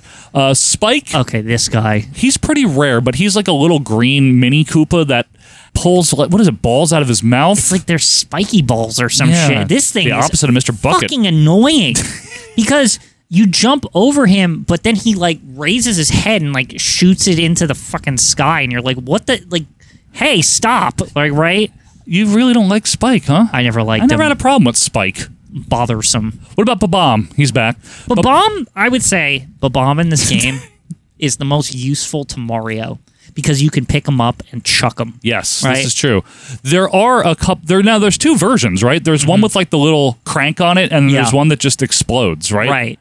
There's also Rocket Engine, which I don't even consider an enemy. It's, It's, just, an obstacle i- that's always in the the Airship. airship stages. It's like another one. It's like a thing that shoots fire up. but it's Literally. like a rocket engine, but it's always pointing into the sky, which is weird. 'cause Yeah. Shouldn't it be on the bottom pointing down to Yes. propel the Yes. airship? It looks or like- at least on the back going to like you know to Outward. Make, so it's a way to propel forward. Yes. Not going up. Why is it always going up? That would shoot the ship down. That's right. Shoot the shit, Stoyven. Yeah. Shut the shit. Shut the shit. There's also Stretch, which is like Boo, but on a bed. Can't, they can't like get out. Yeah, Like so it's just very strange. So it just like travels the bed. Nice. There's a stage World Four where there's um large enemies and large everything. So And you can switch to small sometimes You too. can, yes. That's like a switching mechanism. in in the within the game, yeah. Yeah. So there's Colossal Koopa Paratroopa, which is a very large, big ass Koopa Troopa. Yeah. Grand Goomba. yeah, it's funny. Just a big ass Goomba. Of course, Piranhacus Giganticus. Only Nintendo would give these names. The Latin. yeah, like it's really unnecessary. Uh, the giant Koopa. And of course, it wouldn't be complete without another of the Hammer Brother, but I love the touch here. You know, you have your regular Hammer Brother. Well, what what would a oversized Hammer Brother be carrying but sledgehammers? Yes. so you have Sledge Brothers. Yeah. These are hard to defeat. Are these the ones that can smash the ground and shake it too? If I Yes. recall. Like, oh my god. Yeah. Yeah. They stun So annoying. They, can stun you. Yeah. Not good. Spinies oh, look, are- this asshole's back. Spiny. Fucking Spinies. Like, And- I, and his eggs. Is it just me or like Spinies like universally hated? Oh, I don't because you think can't anyone- fireball them. Like I don't think anyone likes the Yeah, spiny. they're big jerks. They're big jerks. Uh, Missile Bill is Bullet Bill's friend who is flashing and he is homing. Like yeah, he turns he'll, he'll around. co- He'll, come back to get you. yep. Hotfoot is a little flame. Don't like Hotfoot What did Hotfoot ever do to you? because he's scary. He's a ca- oh, 'cause he comes off one, the candle? He's another one of those enemies that appears to be something else, and you turn your back, and then he like starts walking. Like in Super Mario 2 when the gate guy like Yeah. comes off the wall. Just don't like it. Okay. It's a trick enemy. How about Buster Beetle? Any thoughts on him? Jerk. He's the one that throws the blocks. Yeah, especially in the slidey stages because these are usually where this is. Yes, walking piranhas. It's same like oh, thing. just, uh, like I'm because those stages you're going fast, you're sliding down right, Yes. and then this jerk is just throwing shit. at- You're like, wait, get it? What the fuck? Like I'm coming down like a hill. I'm like this guy's just shooting like throwing boxes at me or whatever. Boxes, yeah. It's like get out of here. We're at FedEx. Yeah. Got the walking piranhas, which are almost cute little fellas there. The little Yeah. white little These plants. guys. Little rare. Karibo's Goomba, we mentioned the shoe. Well, you can steal it from the Goomba that hides in the shoe. Exactly. There's Muncher, mm, ass Muncher. It's a little piranha plant. They're little piranhas that if you f- they don't attack you, but if you fall onto them, you Mm-hmm. die. However, you can turn them into coins with a block. Remember? Muncher. I don't like that name. There's Fire Chomp, which is like a fire variant of Chain Chomp. Yes. Parabeetles, which are red and they float. But you can walk on these guys. Yes, right? that's It's what I like- was thinking of with yeah. the cannonballs before. Right. Parabeetles can be useful. Yeah, so they have an, a mechanism where when they if they are if you're on them and they're flying, yep, they can't go up anymore. But if you jump up a little bit, you can use them to like go with their elevation. So you can like okay, like I landed on him, he's stuck kind of Yes. right, but he's still in the air, and then I can jump, Jump. a little bit to the right or the left depending on which direction he's going, and he can kind of take me up. Yes, exactly. Right? So they're actually kind of useful. But he has no forward propel while you're on him. So like you can only that jumping method is the only way to go have forward motion with him. Yep, and I think they're actually yeah they're only in one world five six. Remember Patui? That's the piranha plant Another enemy, it's like how high do I have to jump to get over this stupid thing? because they're like blowing spiky balls at you. Annoying. There's the spiny cheap cheap, which is very rare. They're only in one level. Do we need that? No. One level. You know what else we don't need? Fiery walking piranha. Nice. I don't even remember that anime. What about Bowser statue? Is this only because it shoots fire out of it? or whatever? Lasers, lasers, yes. Sorry, it's like And- technically, it's not. It's mechanical. It's just sitting there. I know. And huge bullet. So this the, there's cannonballs that shoot. There's like bigger cannons. real. And these these shoot out really fast though. Huge Yes. bullet, right? Is like they, these are one of those things where you see them and you're like, wow, if I could get because you get such good elevation off jumping off a cannonball. Yes. Every time I see those, I'm like, oh, I want to catch it because if I can jump off this thing, Yes. oh my god, I probably go like into the stratosphere, right? It's like- Stratosphere, yeah. No, but they can, they can actually be useful, believe it Yeah. or not. So those are all the enemies. Yes, we covered all of them. Let's talk about the mini boss, and then we're going to talk about the worlds and their respective couplings. Okay. So the mini boss is a Koopa known as Boom Boom. So in every fortress, there's usually a boom boom. It's the dumbest enemy. I don't like this thing. The only thing that he does that can be mildly annoying is he turns spiky when you go to jump on him sometimes, or he occasionally flies. Yeah, but there's like a timing to him that's the same every Yeah, single time. it's so not that hard. That's why he's stupid. Is because he doesn't really change. Right. So it's like you you have a method to beat him every. He's always in the same starting position when you find him. Correct. You just jump on him, jump away for a second, jump on him, and then like you can jump on him while he's jumping. Like Mhm. it's just it's it's very easy. So the worlds, we're gonna go through those now. I'm gonna just walk you guys i i briefly because you know it's we're talking about world maps. It's kind of hard to like describe all of it, Yeah. but I do want to mention something in the original United States release because there was like one quick variant that they did after. The names of the the worlds were more akin to their Japanese counterparts. Okay. But then it was dumbed down where everything ended in land. So I'm going to give you both in case you've heard both. But World 1 no matter what is known as grassland. It's a very simple little screen. It's got that to be the very welcoming yeah, area. It's the one one, right? Yeah. Where ding ding ding ding ding ding ding ding ding ding ding ding Yeah. ding you know, and it's very pleasant. And then you go into one one and you get the classic Super Mario Brothers three level theme, the overworld theme. There's two of them. There's the kind of reggae one laid back in, in one one, and then there's like the piano one in one two.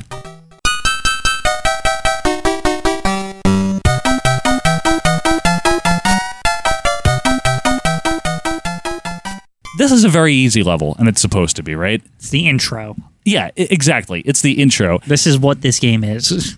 It, it, you know what? Is it even hard?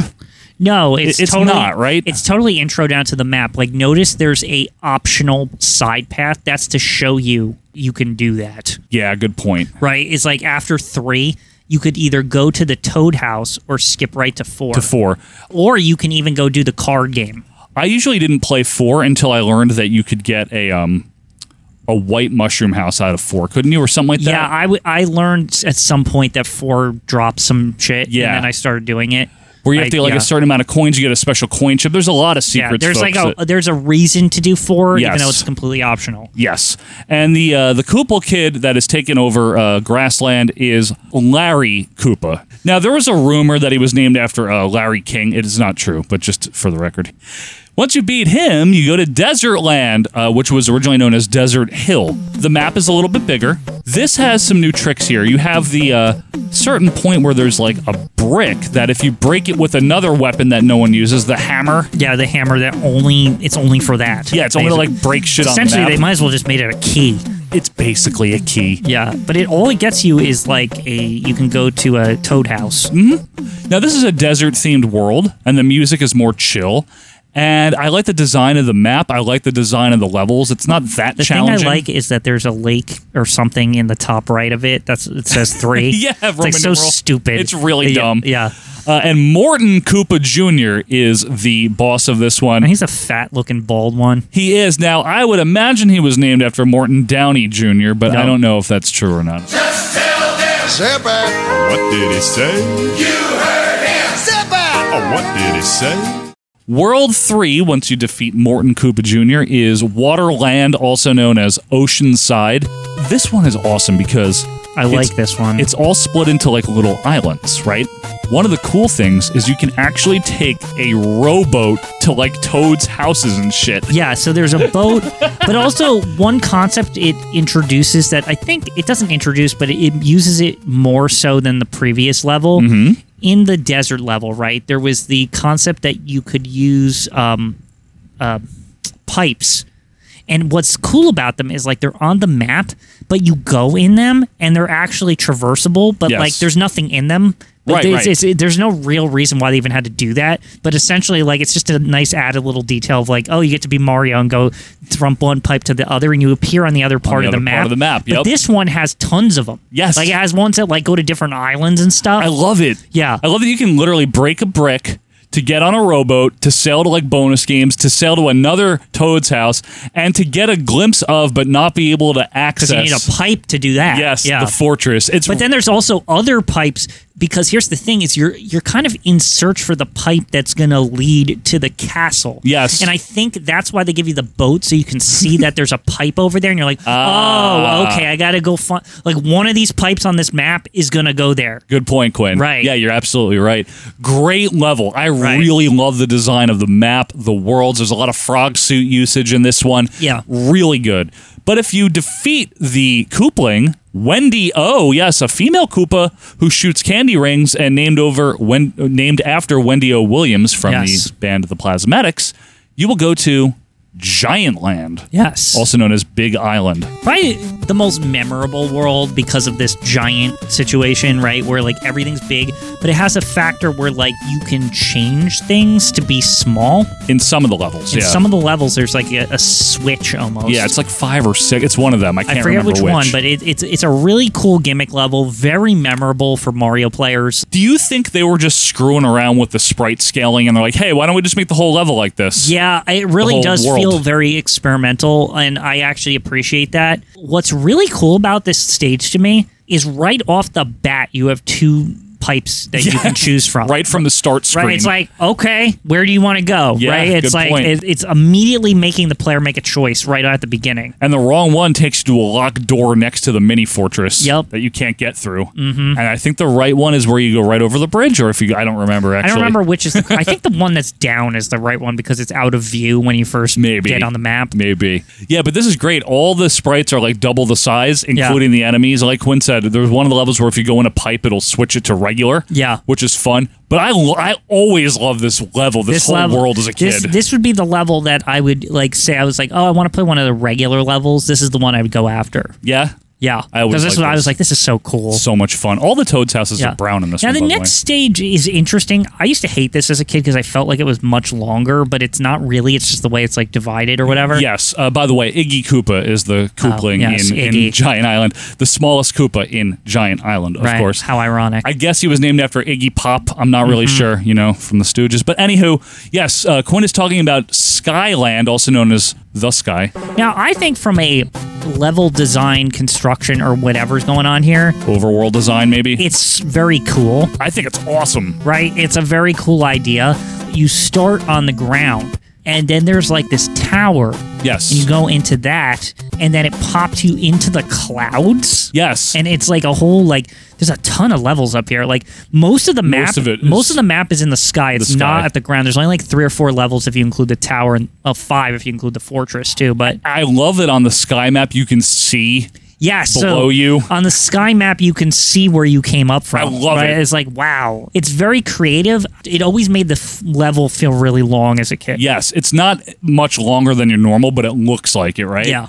I love this level also. I think it's brilliant. There's a lot of platforming levels in the sky part. There's a lot of jumping, a lot of vertical scrolling. One thing Mm-hmm. I we would did- say four and five Go is ahead. where they get their like creative on. Like they're Yeah. like these are really off the wall. Yeah, these two right. sometimes Like, literally. yeah, they're very odd, odd as far as ideas are concerned, and I think that's like kind of what makes this game a masterpiece in a certain sense. It's like it's like every idea they could think of. nothing's been the same so far. We're that- five it's- levels in. Everything's different. Yeah. variety, challenges, but they all make sense.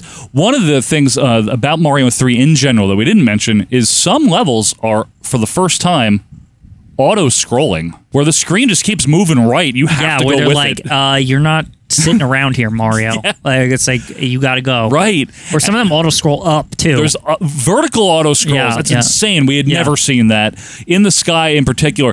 Platforms and jumping, and you can't fall because the ground's not there anymore. Just brilliant level design, man. Oh, the level design is absolutely the shine thing that shines through in this in this game. In the yeah, one hundred percent. Oh yeah. Mechanics and the gameplay have been refi- retained and refined from Mario One Mm-hmm. in terms of the fluidity, the precision. That's all still there, Right. But now we have uh, such a larger playground to be in. Yep. And they just nailed it.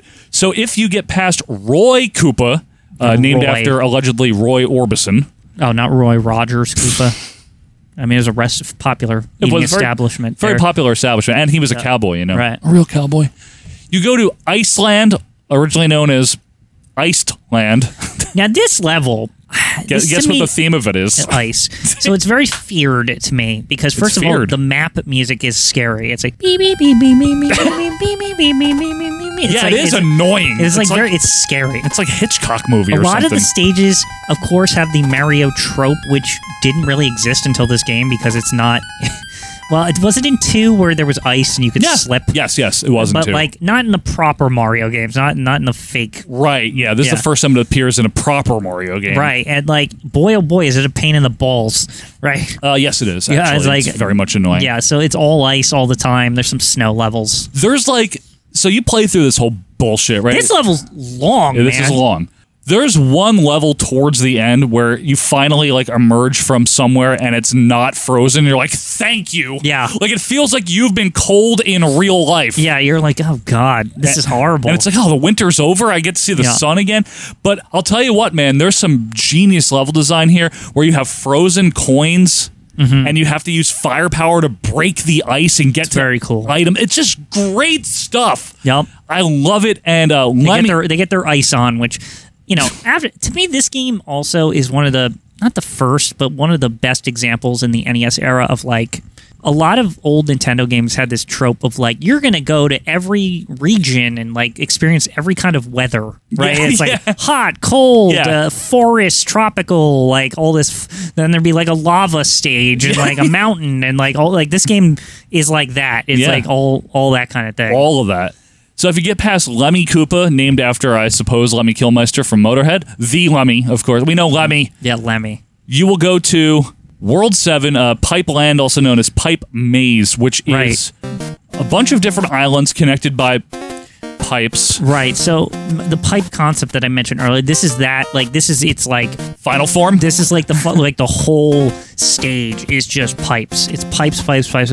Even the levels are like pipe, Pipe levels. related, yeah. Like uh, where the one- that's what- some of the ones that have the that go up. Oh God, there's somewhere you have to use these platforms that m- move. Here's a thing that we didn't even mention because it's not technically an enemy. Those Mhm. like music block things that are bouncy. Yeah, The you know what? The, the music blocks. note boxes. Yeah, those are a pain in the butt. And they like to use those in the like vertical yeah, levels, right? Because you need to jump on them just right, or else you'll just bounce like an idiot. They're you know kind what of I in mean? lieu of in Mario One how there's the how there's the springs. Yes, it's Like very the- similar. yeah.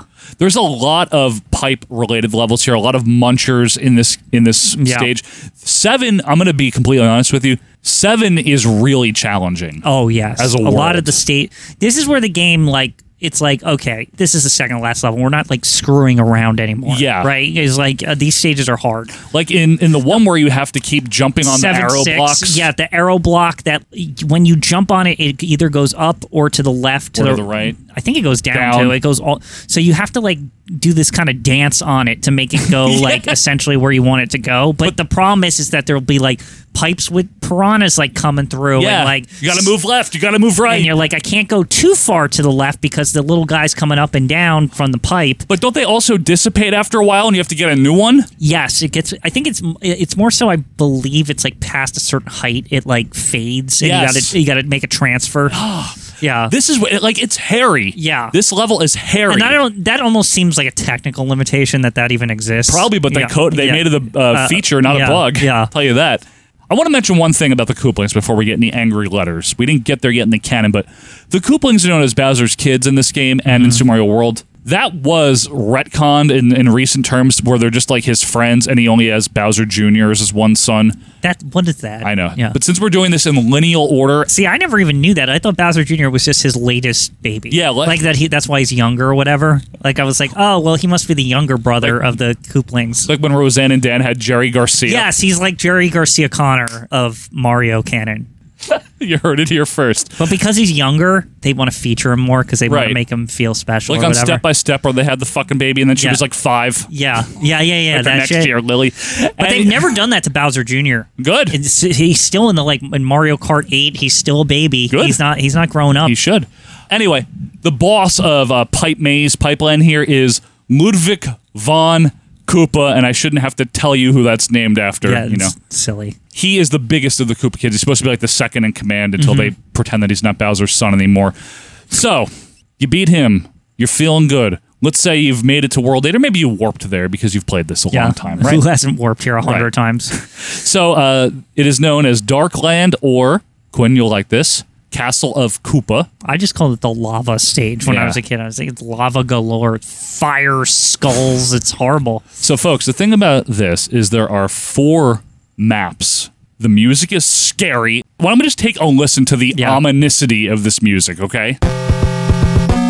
Very scary. Not welcoming at all, is I it? don't like it, Joe. So there's four maps here, and you got tank stages on the ground. You got like a lava tank. Mm-hmm. Then you go to another map where there's this fucked up airship where it's just airship platforms. So okay, wait. We didn't even talk about the worst part of this fucking bullshit area. Please go ahead. So in that where that airship platform before that, yes. the hand thing. Yes, that scoops you. Mm, I hate it because it's random every single time. Like Yeah, you good could- point. There's even a way. Like sometimes you don't even hit. You could like skip you, all. You might only hit one. I think that's the minimum is Yeah. one. So there's like these five tiles or whatever. Yep. And like they, you could. They're called the hand traps, by the so way. the hand grabs you and you have to go through this bullshit, these like crappy stages that are like just a pain in the ass. yeah, they're short, but Yeah. they're still annoying. Right. And these. And I think you have to fight a Koopa Troop at the or some enemy or some shit at the end of them, right? Like a, a sledge brother or like a hammer it's brother or like something. f this because I know. it's because of the enemy at the end that makes them even more annoying. Exactly.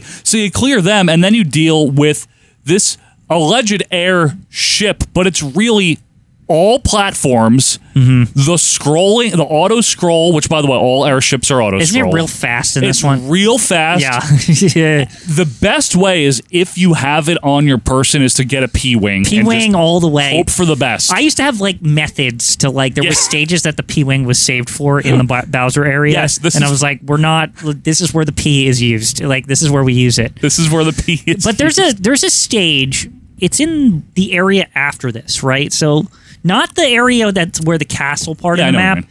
The, there's like the skulls, right? Which And is it's- all dark. Right. And one and two in here are horrible. They're fucking horrible. Yeah, let us just mention it takes until the third map Yeah. to get the numbered levels. Everything is just like tank, ship, it's all just hand trap. It's all like defense for Bowser, right? Yeah. Like then you get the actual numbered levels. Eight one. eight this piece of shit level, eight one, I hate it. It's all dark. There's no color. It's horrible. And there's like it's a lot of piranha shit. and, Yes. like and, but in like the worst areas possible. Bullet bills are there. A lot of just traps. It's Fire. fucking horrible. Yeah. And eight two is even more annoying. This one to me was never as hard as 8-1. 8-1 is like the one for me in this this in the whole game. This is the one though where you have to make some weird ass jump in order to like win. That's the only thing I remember about eight two. Yeah. And the sun returns for no reason. So I think you're right because I don't see no sun shining. Yeah. It's not the real He, sun. he's a doppelganger son. It's a fake son. Yeah. It's like Bowser Jr. he works for Bowser. There you go. So anyway, uh, of course, there's a, a mini fortress within this bullshit Because why third the map. fuck not, right? Yeah, and this one's not easy. In fact, this is the one where you have to like There's rotator discs Oh everywhere. my and- God, yeah, rotodisc is everywhere. Dry bones is everywhere. Padobu. Hey, we heard you like roto disc. Like Oh my he's just God. we just put a hundred of them in the stage. That's when you realize the nightmare that is roto disc. Like, you, Yes. like at first he just seems like harmless. Right Now he's everywhere, and it's like, oh, this is a nightmare. Look at like just, just everywhere. where this is the one that where there's like you have to hit the right door or at the right block or else you trap yourself in things. This fortress, if you don't know what you're doing, you'll just throw your controller out the window and Yeah. hit somebody with Buy it. NES controller. I swear, man. But there's light at the end of the tunnel because if you get past that, you get to the final map, which of course is But there's a tank World guarding eight it. Tank. Yeah, super tank, which is just cannonball run basically. It's just cannonballs God. everywhere. This is from at the insane. ceiling and on the floor. Yeah. Auto scroll, tons of tank shit, bob bombs, rocky wrenches, cannons, Mm-hmm. Yeah, you name fuck it. Rocky French. Of course, he's in the like last level part. Like, one last one. And then to the ultimate castle, the biggest castle that there is, Bowser's Castle, which can I just say is a pain in the ass. Yes. Because there are so there is so much long bullshit here. It starts with like three Bowser statues that all The shoot laser ones. Mm-hmm. lasers at you, right? Then you have to hop under them, take a donut lift up. Right. Then there's like a, one of those blocks that drops that drops you down a thing. But if Donut you, lift, yep. If you go, if you let it go, take you to the bottom, that you're in like some other area. Yes, and you have to like restart. Yeah, you have to basically restart. Yes, it's really weird. So then you have to run. You have to avoid Hotfoot. Yeah, for You- some reason, Hotfoot, like he's the only Hotfoot in the whole thing. Like, Yes. why is he here? He's like, just to annoy you. Then you have to avoid three rotodiscs strategically. in like in like a like a very narrow corridor. Yes. There's like, hey, let's put Rotodisc here. then once you reach that, you have to get your way all the way back down. You have to go over And to some- Rotodisc is going on both sides. both by the way. sides. Yeah. You have to run up donut lifts, make the puzzle, make the puzzle. You have to go all the way up. There's four different levels that you can hop down to. They're all bullshit except for the very top one, Yeah. which you won't know Which after is- trial and error. No, to be quite honest, as a kid, it felt like it's got to be the top one. Yeah, it I felt know. like an easy one, actually, an easy puzzle. But you never know, right? Right. There's a lot of bullshit paths you could take here. Right. now. There's a bunch of different ways to get to Bowser, so we can't recap all of it. But eventually, one way or another, whether you have to deal with more fire statues or just more platforming, right, or whether you get a shortcut, you get to Bowser, and he's easy. He's uh, he, he's not. He falls from the sky. He's e- he's definitely easier than a one in general. Yes. And you realize at this point that Bowser is breaking the brick floor. Right. And all you need to do, and you can still get killed by him, don't get me wrong, is just avoid him jumping on you, Mm-hmm. He keeps avoid trying to his like fire. butt stomp you, Yeah. basically, and Yes. and shoot you in the air. But like the shooting isn't the threat as much as the because you're trying to aim his butt stomp into like there's like a gap that like you can tell Butt right stomp. because there's there's parts of the map that like the corners of it if he butt stomped through those you just like saying that but he would he wouldn't go through Do, by, by doing what? if he butt stomped through the corner parts he Yes. wouldn't go through to the bottom like you can see it Yes, you can see the bricks and- Yeah. and, the non bricks, and the, right? like stones that yeah, he would the just, stones. yeah, yeah. So if you just get him to break through the bricks, and by the way, you can get to him two different ways. One of them has like a, a narrow passage for him to fall, Hmm. and one of them has a wider one, but it's the same overall mechanics, right? Right. You avoid him, he falls.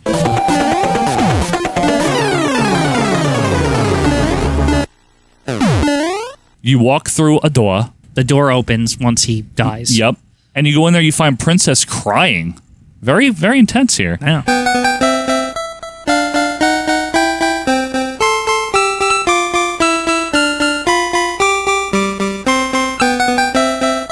And that's how you beat the game. And you get some awesome ending credits Mhm. where they show a little cutscene, like a little still of each world, but like custom drawn. It's really cool. It's very cool.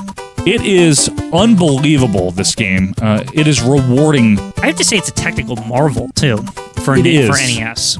I first played this game when I was five years old. It came out in 1990. My brother had Nintendo in 1990. My brother had Super Mario Brothers 1 and 2, and he had told me about this new Super Mario 3 game. It's coming. It's coming, Joe. So his 11th birthday, I go to his house. I didn't live with my brother, which is why I say I go to his house. Mm-hmm.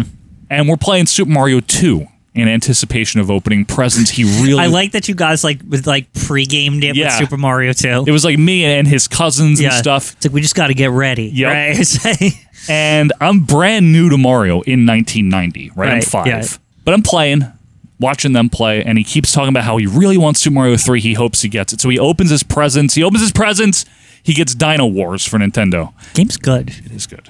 it's it's like a hidden gem. But that was just a decoy. I mean, he got it, but But he also got Dino Wars. He it's did. really not a bad get. then he opened and freaked out. It was Super Mario Brothers 3 in the big yellow packaging. Ah, beautiful. He has, and maybe my mom does still, a picture of him opening it. Was it as as like he wanted it? Like, did he freak and then immediately like just ripped the box open and just like plopped it in and I think Pretty soon thereafter, it's yeah. like we cannot wait. So I guess I do have a bit of an emotional attachment to Yeah. this game. I've been playing it since pretty much it came out. I can play real good now. Of course. Of course. Whether I was age five or I'm 38 now, this is still one of the most satisfying games to play, to beat. It is one of the all-time greatest platformers ever. Mm-hmm. Even it, like I said, folks, even if it's not your number one favorite game, I don't see how you can't respect what went into this and what came out of it. Yeah. So my experience with it from my end was really I didn't have an E NES because uh, I was a little young. I was only like a couple months younger than you, but too young to Yeah. have an NES. Like I said, Game Boy was the first one. Yep. But before I even got my Game Boy, I had played Super Mario Brothers three over at somebody's house. I don't know who, but I remember always thinking it was like, wow, this is amazing. Like it was like the game that made me want a video game system. Yeah. Like I was like, this is incredible Yeah. they would always show me Mario 1 in comparison and I like even when I was little I was like wow it's so different like it, it's such a like it, the, the third one's so much better right it's like it's incredible but I think the thing that stands out when I look back at Mario Brothers 3 I really think the controls of that one they like change it for the better in such a good way he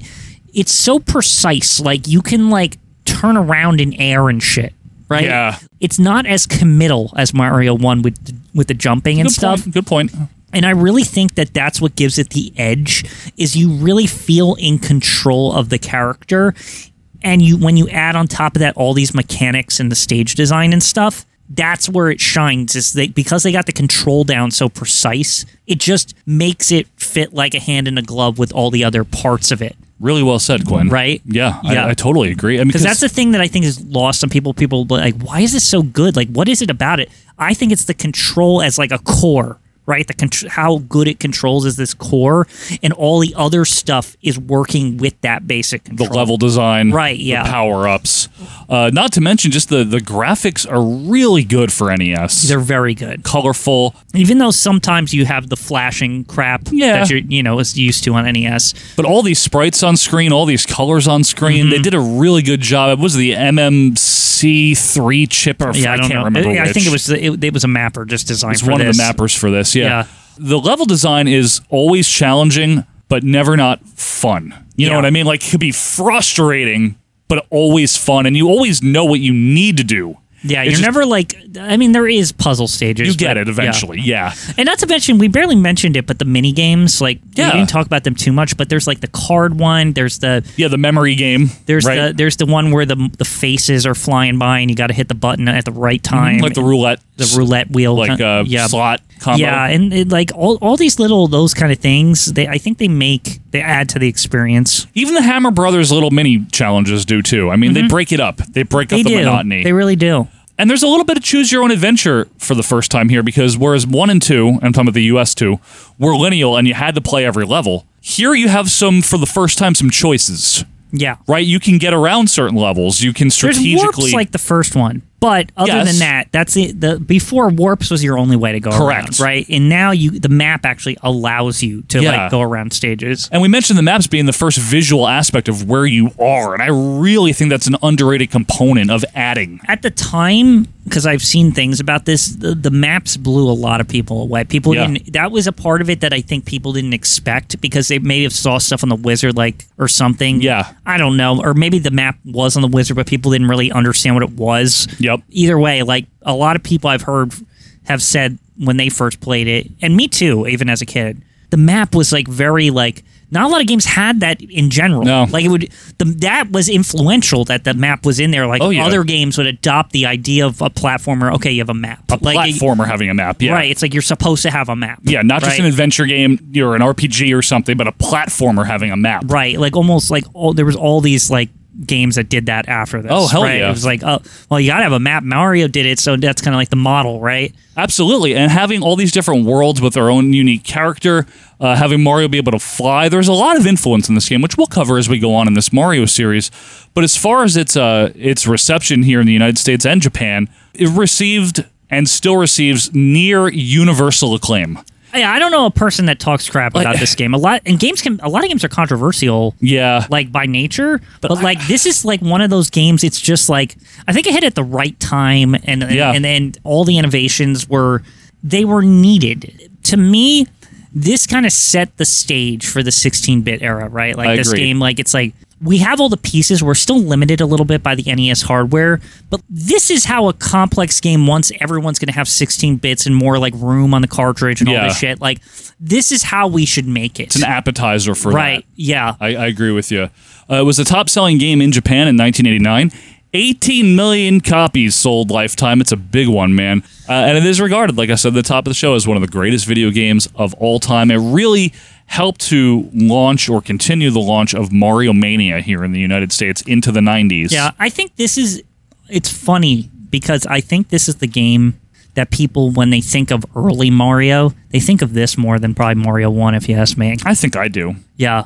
You know the biggest thing about this that was a long-standing rumor that Miyamoto himself finally confirmed is that Mario 3 is in fact a stage play. Yeah, so that's c- clued in at the beginning. There's like a, a curtain raises and All it- the it- set pieces are like bolted onto the wall. Right, but this would be something like a a kind of theme they would go with for years to come. Yeah. They were already kind of suggesting it in 2. A little right? bit. Only a tiny bit. That was a dream though. Yeah. Explicitly. But here it's like no, no, no. Like it's a stage play. Yeah, he walks off the actual literal stage Yeah. at the end. Kind of makes the costumes make more sense too if you think about it. Yeah, Mm-hmm. that's a good point. Right, all the Yeah. costumes. I didn't Mhm. even think of that. So listen, folks, we've said a lot of words on Mario 3 here. We've given you every enemy. We've talked about a lot of uh, the worlds and because this game is so vast and so expansive, I'm sure there are things that we didn't cover that we didn't talk about. And for that, we sincerely apologize. But we invite you to please let us know what you think of Super Mario Brothers 3. You can do that on Twitter at AWM Podcast and join our group, Acid Wash Memories, on Facebook. But my final thought on this, Quinn, is it still holds up to this day. Absolutely. I love this game. And it will be a lot of fun to see where the Mario series went from here. Absolutely, yeah. I mean, to me, this this is this is now the entry point to like modern, more modern-ish More Mario. modern Mario. We'll be getting into the 90s of Mario, but next week, of course, will be something completely different, so do not you worry. Until that time, thank you guys so much for being with us here on Acid Wash Memories. We really hope you liked it. We sure had fun doing this, Quinn. Uh, we will be back next week. It'll be something else. Until that time, follow us where we said, leave us a review. Other than that, we'll see you next week for more Acid Washed Memories. See ya. Like what you heard? Be sure to leave a review and subscribe on your favorite podcast app. We will see you next week.